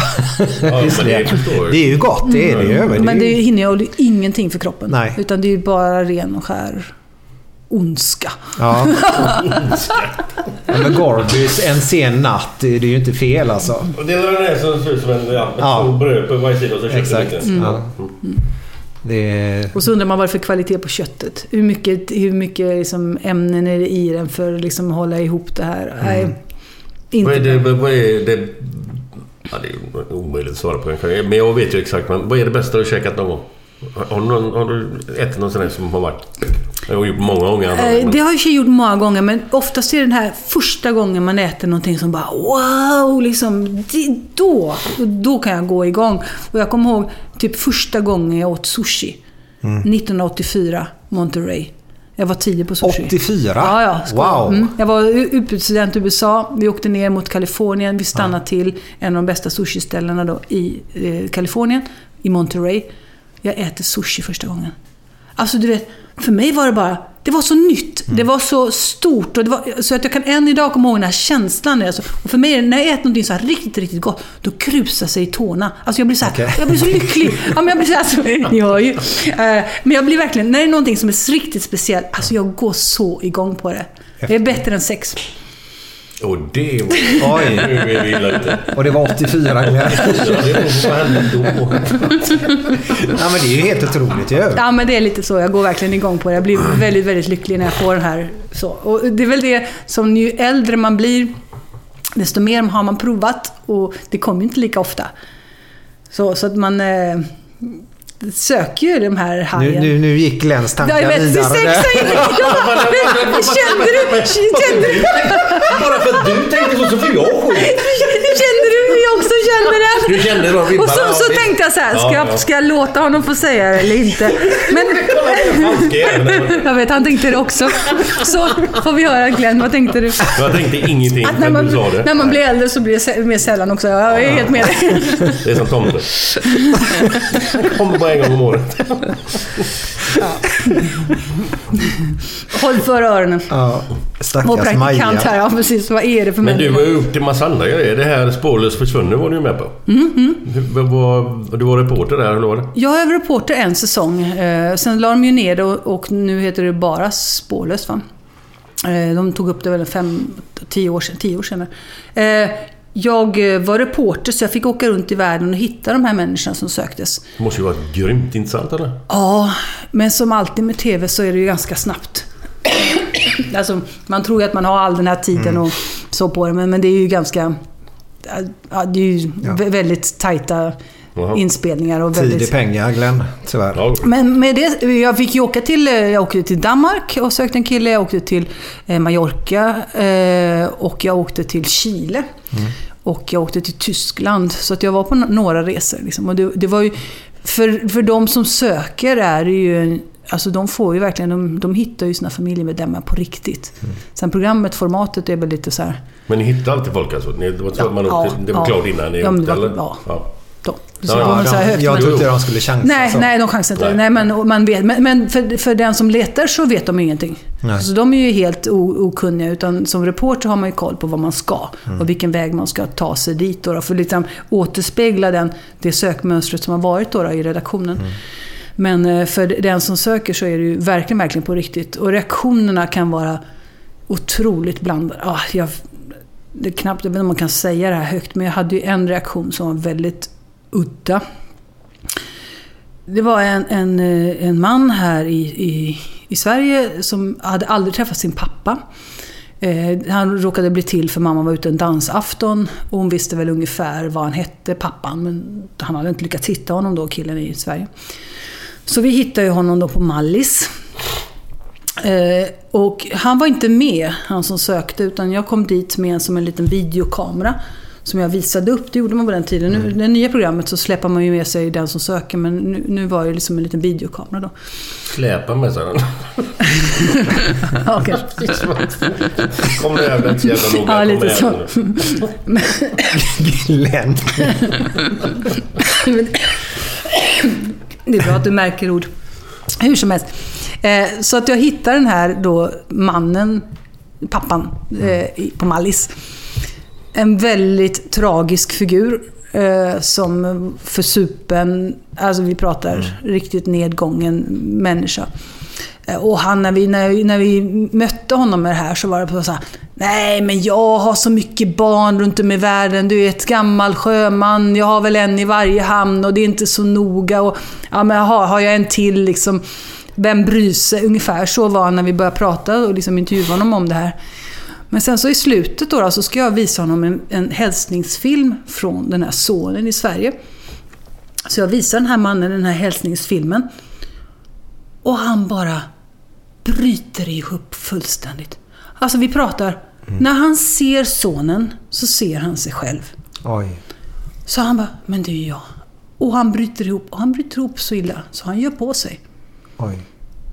Så på alla sätt och vis. Och du vet, situationen blev ju så här, och han, du vet, han fullständigt bryter ihop. Alltså så att det är verkligen, så det är på riktigt, känslomässigt är det väldigt på riktigt där. Så det var ju speciellt sätt. Ja, väldigt speciellt. Och i Chile också, den kvinnan som jag sökte där också var väldigt, lämna bort sitt barn för adoption och, alltså det är ju sådana sår som man ser, så att och vara med om det är en del av mänsklig tragik också, men lycka för många av dem, för de som söker får de ett svar i livet. Din trygghet, är det här hemma då eller? Ja, jag har en väldigt tryggt hem. Bra man, grymma barn. Min far gick ju bort tyvärr så jag saknar honom väldigt mycket, men haft jättesköna föräldrar, liberala, humanister skulle jag vilja säga, som inte som... Hur länge sedan var det han gick bort? 2010 var det. Så det är 8 år nu. Vad gammal var han då? 72. Ja, det är alldeles för tidigt. Det, och de var ju väldigt sådana att du fick gå din egna väg helt enkelt. Ja, det var väldigt mycket så. Det var väldigt mycket respekt till mig, men där de krävde respekt, där de krävde liksom en kommunikation där jag fick ju alltid i princip göra vad jag ville, men det var vissa regler jag skulle hålla mig till, och framförallt alltid tala om vad man var på väg och om det var något som var fel. Enklare, va? Ja, ganska enkelt, men raka rör, och det grundades nog på en gemensam respekt. De respekterade mig, men jag skulle respektera dem. Och bor man under samma tak så ska man ha vissa regler som man håller sig till. Och det har jag med mina barn också. Nu, den yngsta har ju flyttat till Lund, men den äldsta är ju till och från hemma. Och när de bor hemma, när de sover hemma och inte kommer hem på natten, då vill jag ett sms. När de bestämmer sig, nej men vi är inte hemma, jag kommer inte hem ikväll. För jag vill inte vakna på morgonen här och inte veta vad mitt barn är. Nej. Så och det handlar om respekt. På samma sätt som min man inte skulle komma hem på natten. Om man nu skulle... Nu brukar vi komma hem. Men om man nu mot förmodan skulle bli kvar någonstans ute, så hade ju han hört av sig till mig. Ja, men det är bra. Vad gör han för något? Och jag till honom. Ja. Vad gör han? Kan jag säga. Vad gör din gubbe? Min gubbe är fotograf. Ja. Så han fotograferade just den senaste kokboken vi gjorde ihop. Jag tänkte säga, då kan du använda honom då. Ja, men vi jobbar en hel del ihop. Eller vi jobbar ihop ibland på vissa jobb. Men annars så jobbar jag mycket med... Jag jobbar med företag och fotograferar deras hemsidor och personal och maträtter. Och, maträtter har jag fattat att det är... Oj, nu höjde jag rösterna. Men det är väldigt svårt att fotografera. För jag vet typ om de ska saluföra en hamburgare, säger vi då. Så måste ju salladen ha ett speciellt, och det ska spridas på vatten och det ska vara väldigt mycket sådär. Är det svårt att fotografera mat? Ja och nej skulle jag vilja säga. Vissa maträtter är enklare än andra. Så att det som är svårast att fota är oftast kött. Och få det att se så där gott ut. Se gott ut, ja, precis. Och få bra yta på det, för ytan dör ju ganska fort. Liksom. Jag är inte en sån som fotar mat med fusk. Nej. Vissa gör ju verkligen det. De använder glycerider och duttelidutt och massa kemiska produkter och sånt för att lyfta dem. Typ om man tittar vissa snabbmatskedjor. Typ man går in och beställer en hamburgare så är det en liten platt sak och på bild ser ut som en fin fluffig sak. Så. Det är ungefär som på Facebook, där profilbilderna. Ja, nu vet jag inte på Facebook så mycket, men du menar att de skickar ut en bild? Nej. Ja, men profilbilden är ofta väldigt fin på alla människor. Och verkligheten kanske inte överstämmer överens med profilbilden. Det är en variant av vad det egentligen är. Okay. Ja. Ja, man kan dra lite i, liksom sudda ut lite. De bråkar ju med alla just nu, med Beyoncé och alla som tar bort, lägger till sina rumpor eller vad man gör. Helt sjukt, men så är det. Ja, så är det. Ja, men du fubbar inte med det i alla fall, utan du kör. Ja, jag kör. Ja. Så. Jag kan möjligen pensla på lite olja för att se lite glansigt ut, men i princip så är det 99,9% av allt som jag lagar är ätbart direkt efteråt. Gött. Så att, hur många kokböcker har du gjort? 7. 7? Oj, är det så många? Mm. Men är det om en... Ja, tacobok måste ju handla om taco, förstår du? Ja, precis. Jag menar, du är så perspektiv och sån perspektiv. Det är bra där. Är det liksom, det kan vara alla jävla rätter som finns alltså, i en kokbok. Eller handlar det om en speciell grej? Fisk eller kött? Eller, det beror på helt vad du som kock väljer att ha den röda tråden, skulle jag vilja säga. Så att typ om... Jag har massa, som du ser, jag har ju hur mycket kokböcker som helst. Där liksom. Har du den här rutiga kokboken, va? Är den där? Det har jag säkert någonstans. Är det inte den där, om man säger, som är det mesta med i? Den som alltid går i omtryck och alla köper hem som första kokboken. Vilket är en alldeles utmärkt första kokbok faktiskt. Men om man tittar till exempel Jamie Oliver... I och för sig, där är Italien, så där är det bara italiensk mat. Nej, men ofta så väljer man ju en tråd, men vissa kockar kanske som ser ut i en första kokbok gör det här är min mat, och då kan det vara väldigt högt och lågt. Då kan det vara allting mellan crossfusion med asiatiska rätter eller liksom det de själva gillar. Men för mig då som har en italiensk ådra i sig, så har ju de flesta mina kokböcker har ju handlat om italiensk mat. Det blir ju lätt så. Ja, men så är det. Sassis pasta, vad är det från det? Glenn Husseins äggkokbok. Du gillar ägg, sa du nyss. Ja. Jag måste lära mig mitt absolut bästa tricks att koka ägg. Ja. Hur gillar du dina ägg? Lite, inte lösa, men... Lite krämiga. Ja, lite så. Byta rinna direkt. Men... Det här är, jag omvänder världen med det här tricket. Det är inte mitt egna, men jag har liksom förfinat det lite grann, ska jag väl säga. Men så. Vad man gör, man tar en kastrull med lock. Lägger i typ... ett fingervatten, typ 1,5 centimeter vatten i botten. Låter den koka upp med locket så att det är riktigt varmt där inne. Ta ägget, lägger in äggen, 1 eller 2 eller 3. Upp till 3 funkar det alldeles utmärkt. Ta det, sätter på locket, sänker värmen så att det inte kokar för hårt. Och sen så kokar du, om du vill ha det på det sätt som du har med lite krämighet i mitten, 7 minuter. Sätter timer 7 minuter. Efter 7 minuter tar av den, sköljer av det kallt vatten. De är perfekta varje gång. Och om man vill ha lite hårdare då? Så är det tar 8 minuter, eller 7,5 minut, 8 minuter. Ja, du hittar på det sättet. Ja, man testar lite. Där kan man göra. Men man ska vänta en stund med att skala dem. Alltså, de ligger i lite. Är det lättare att skala då? Eller är det bara en jävla fix-idé som jag har? Så du kyler ju ner dem lite grann och då får du en liten avstånd mellan skalet. För då krymper ju liksom massan inuti igen och får en liten avstånd. Men när man kokar på det här sättet också så är det lätt att skala dem oavsett. Okay.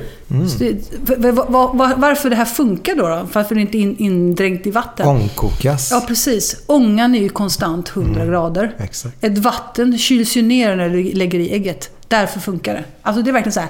Jag lovar dig, du kommer inte koka ägg på något annat sätt efter det här. Ja, men det är bra. Det här låter ju lite grann. Jag hade, när jag bodde själv, så hade jag sån här äggkokare. Ja, det här är ju en variant faktiskt. Helt fast riktigt. Då var man tvungen att göra hål i ägget. Det behöver man inte göra på detta nu då, eller? Det enda man ska tänka på är att när man lägger i det, att man liksom bara... Det är så lite vatten som man bränner ju inte, utan man bara lägger i det. Man behöver inte vara superförsiktig, men man ska vara lite försiktig. Och sen så att man sänker värmen när den har börjat koka till långa igen, för att annars kommer det bli för tufft för den. Det beror på lite på spisen, så man lär ju sig sin egen spis. Ja. Vilken paradrätt tar du här hemma när du ska glänsa? När jag ska glänsa? Åh, det är så svårt. Jag är ju sån... Jag glänsar, men jag vill inte skryta så. Och när jag ska glänsa för Glenn, och jag funderar på om jag ska göra något gott för dig som verkligen faller dig på läppen, då hade jag nog gått lite lite mer husman, för du känns lite husman. Får jag säga det? Ja. Absolut. Så att för dig, jag hade nog faktiskt försökt göra kanske lite bättre än din, en riktigt god potatisgratäng. Hur gör man då? Men man, det är den här lilla kärleken. Du gör det jättebra på ditt sättet.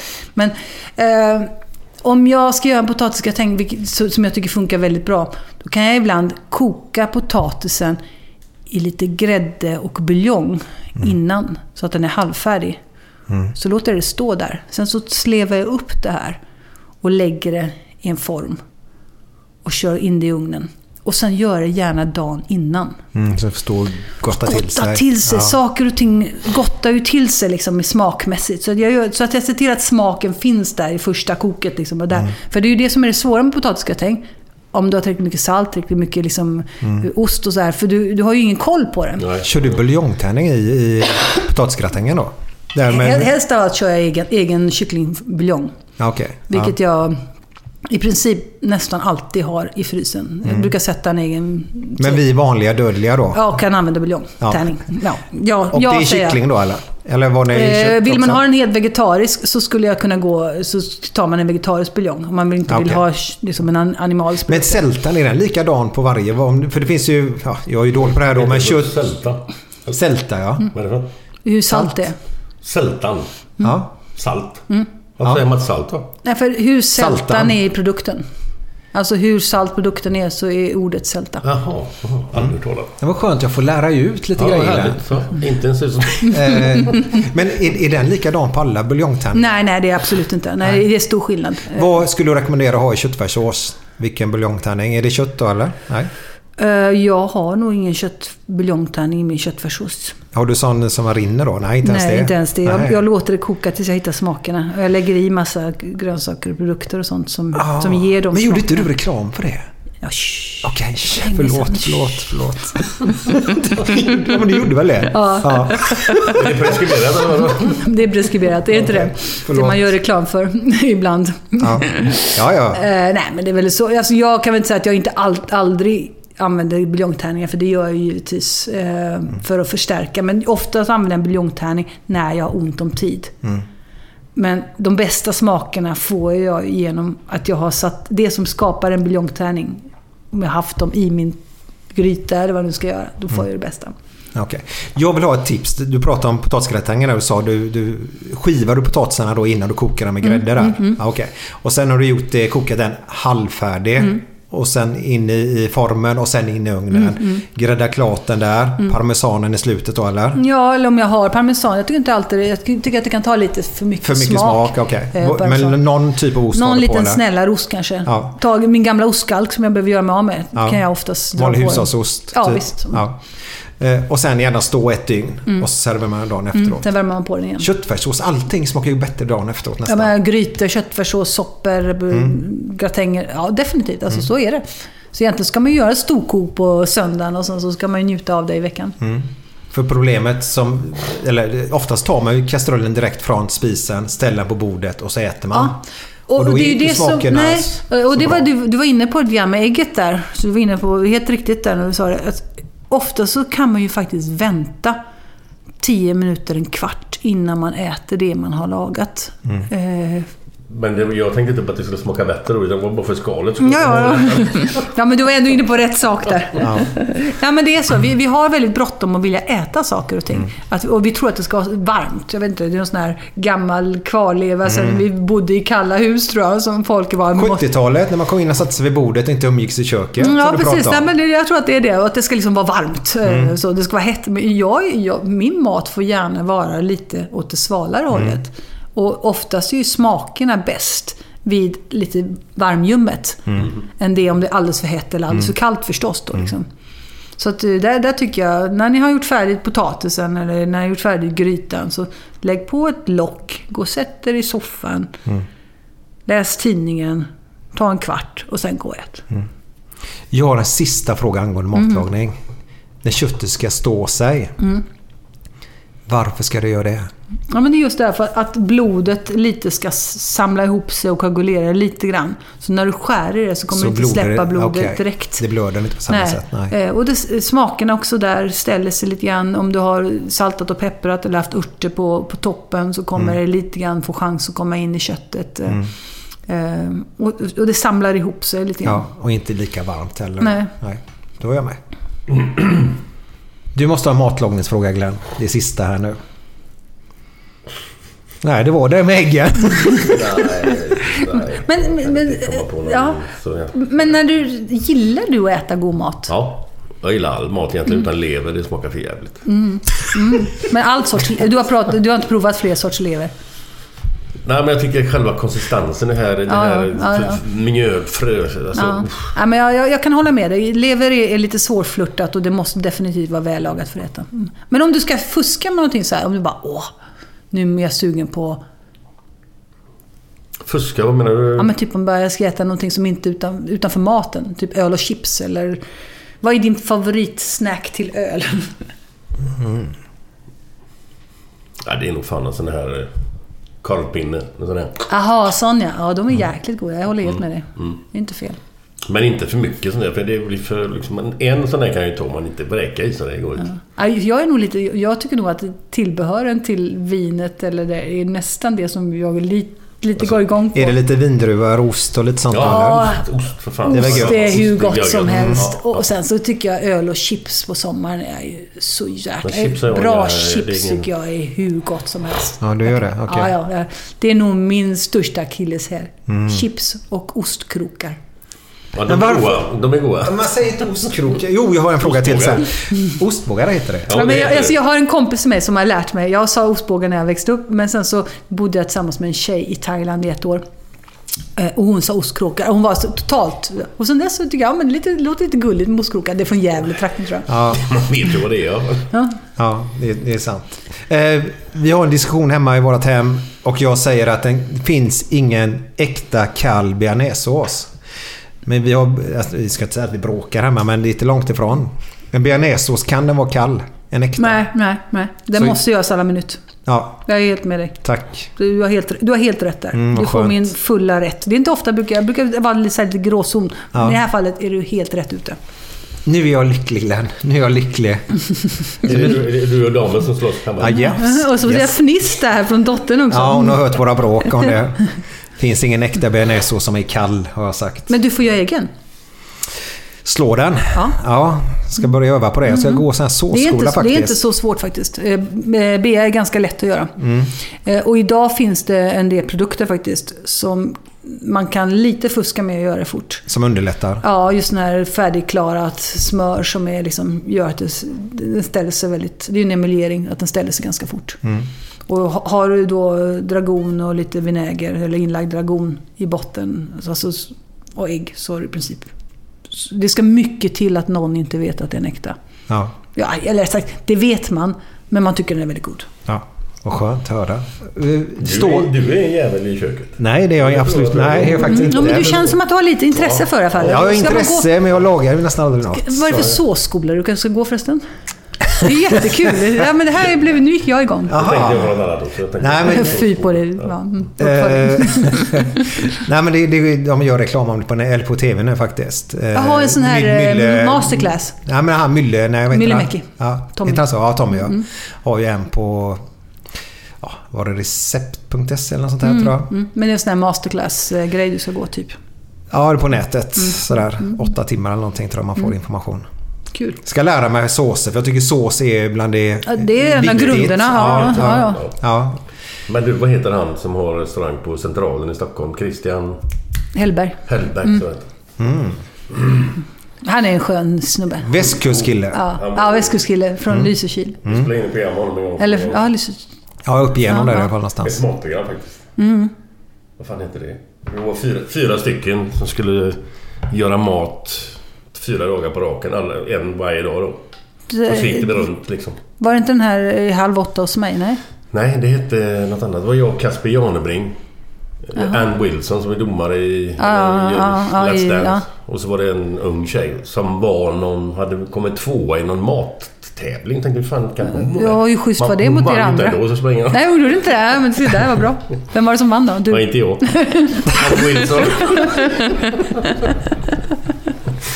Gratängen föll inte på god läppen då. Ja, jag gjorde faktiskt pyttipanna då. Fast jag gjorde den själv, inte köpte den hel. Mm. Som, ja, det är gott med riktigt bra pyttipanna. Ja, det var jättegott. Mm. Jag älskar det. Men det är lite svårt att få ihop det. Eller kör du bara, vad kör du i din pyttipanna? Alltså jag gör ju pyttipanna med lite fusk, skulle jag på säga. Men jag gör ju oftast pyttipanna när jag har en god köttbit över. Mm. Men vad jag gör då till exempel är att jag råsteker potatisen. Jag skalar upp potatis, tärnar den fint, så råsteker jag den själv så att den får en egen yta och är klar. Låter det rinna av på lite papper. Och sen så tar jag köttet och i princip bara värmer det i pannan. Och sen så rör jag ihop den med potatisen. Och vill jag ha lite grönsaker, lite andra saker, så lägger jag till det också. Men hemligheten är just att köttet ska inte gå för länge och potaten ska vara så här krispig och god. Mm. Ja, det är gott. Och sen en äggula gott. Och lite senap och lite... rödbetor, det är goda grejer. Jag gillar en bra pyttipanna, otroligt gott. Mm. Glenn, jag ska berätta min sista måltid här nu, eller lite sista. Du och Jesus alltså. Ja, jag och Jesus var där. Ja, men det känns som sista måltiden, för det är en bakfyllemåltid som jag gjorde när jag var ungkarl. Prisbrytet hemifrån. Mm. Och jag tror du hade gillat den. Får säga nu om du tycker den här låter bra eller inte. Kokar man makaroner först. Sen efter det så steker man dem. Och i det så skär man purjolök som man också har stekt då innan naturligtvis. Och bacon steker det. Och så rör man ihop det. Och så i med grillkrydda där. Och så rör man ihop det och lite kryddpeppar. Och så stekta makaroner med bacon och purjolök. Och så massa ketchup där på.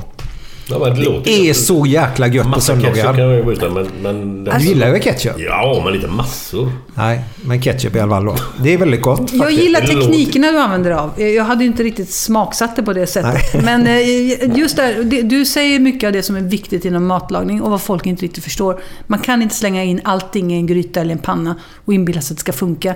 Då är det bättre att man steker i omgångar, lägger det i skålar vid sidan om och sen för ihop det.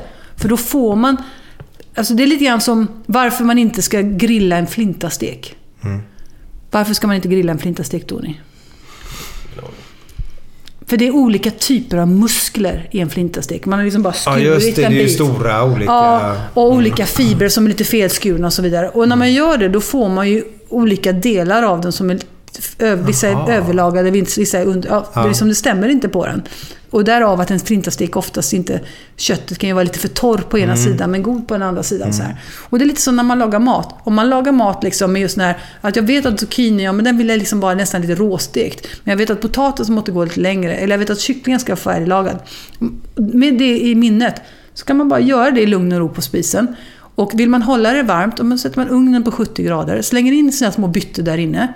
Allt eftersom man gör dem. Och sen lägger man ihop den. Mm. Då lyckas man alltid med matlagning. Vilken härlig avslutning, Glenn. Ja, grymt. Ja. Vi ska tacka för idag. Ja, men det var jätteroligt. Vi kommer hit i flera timmar. Alltså. Och vi skulle kunna sitta en stund till. Ska jag ta fram vinet och ölen? Det har ärligt talat en fredag här. Alltså. Det är en fredag, ja. Ja vi kör av här. Any day. Det är så varje dag? Nej, det gör vi inte. Men det hade varit trevligt. Ni är supervälkomna. Härligt. Vi ska spela en låt för dig nu. Mm. Och efter den låten så kommer Glenn som vanligt med sina härliga historier.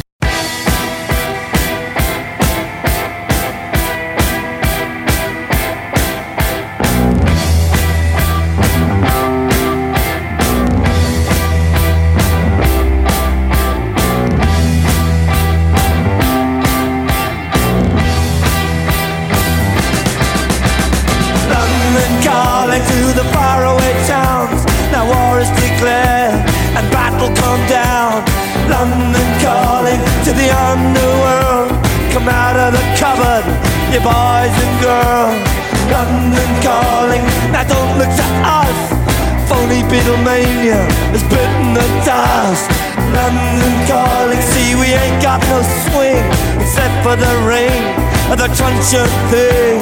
The ice is coming, the sun's zooming in. Meltdown expected, the wheat is going thin. should stop running, but I have no fear, 'cause London is drowning and I live by the river. To the imitation zone, forget it brother, you can go it alone. London calling to the zombies of death, quit holding out and draw another breath. London calling, and I don't wanna shout, but while we were talking, I saw you nodding out. London calling, see we ain't got no hide, except for that one with the yellowy eyes. The ice age is coming, the sun's zooming in, engines stop running, the wheat is going big, a nuclear error, but I have no fear, 'cause London is drowning and I live by the river.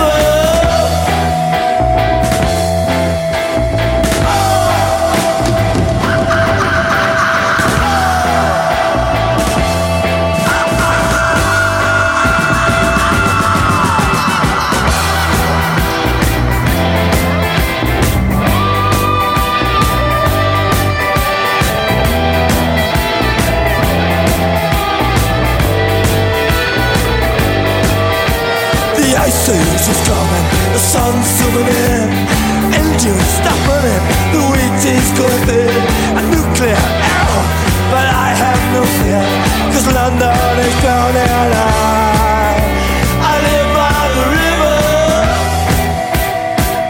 Oh, oh, oh, oh. Oh, oh, oh.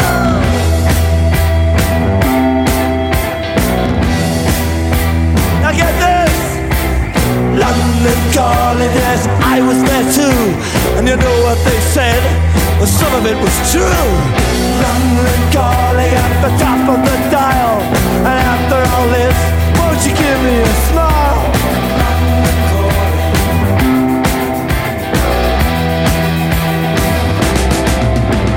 I never felt so much like. Jo, det är Lille Per och pappan som sitter och pratar, så frågar Lille Per till sin pappa så här: vad kallas det när två personer ligger ovanpå varandra? Han visste då vad det var för någonting, men så ställer han den frågan till pappan, så säger pappan: ja, man kallar det för gosa. Nej, då kan man kalla det för sex. Nej, samlag då? Nej. Vad fan? Bjängar då? Nej, våningssäng. Då har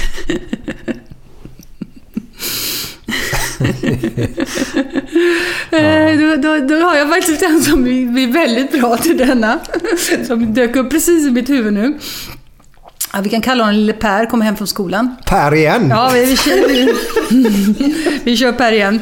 Kommer hem från skolan, kommer till sin pappa. Pappa, vad betyder olla?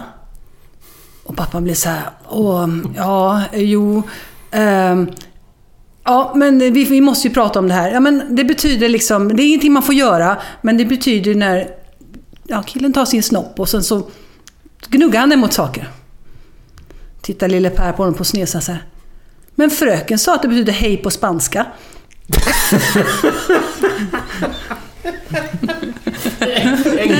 Enkla grejer. Dessa papper. Lille Per har haft det lätt. Lille Pers pappa skulle jag vilja säga.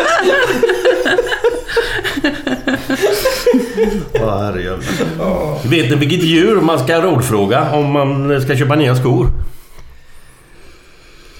Nej. Kängurun.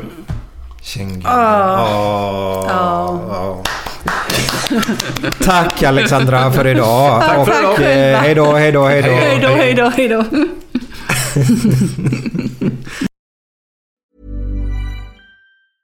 Planning for your next trip? Elevate your travel style with Quince. Quince has all the jet-setting essentials you'll want for your next getaway, like European linen, premium luggage options, buttery soft Italian leather bags, and so much more. And is all priced at 50 to 80% less than similar brands. Plus, Quince only works with factories that use safe and ethical manufacturing practices.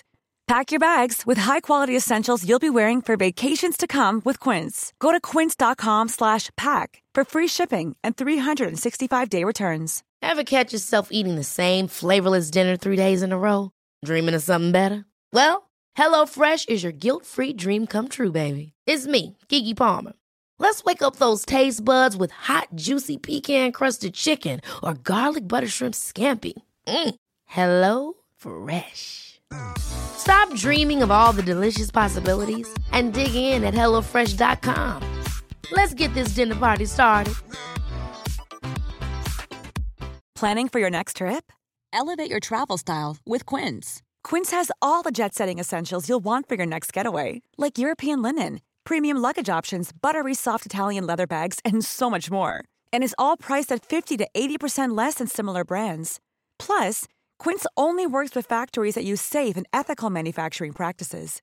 Pack your bags with high-quality essentials you'll be wearing for vacations to come with Quince. Go to quince.com/pack for free shipping and 365-day returns.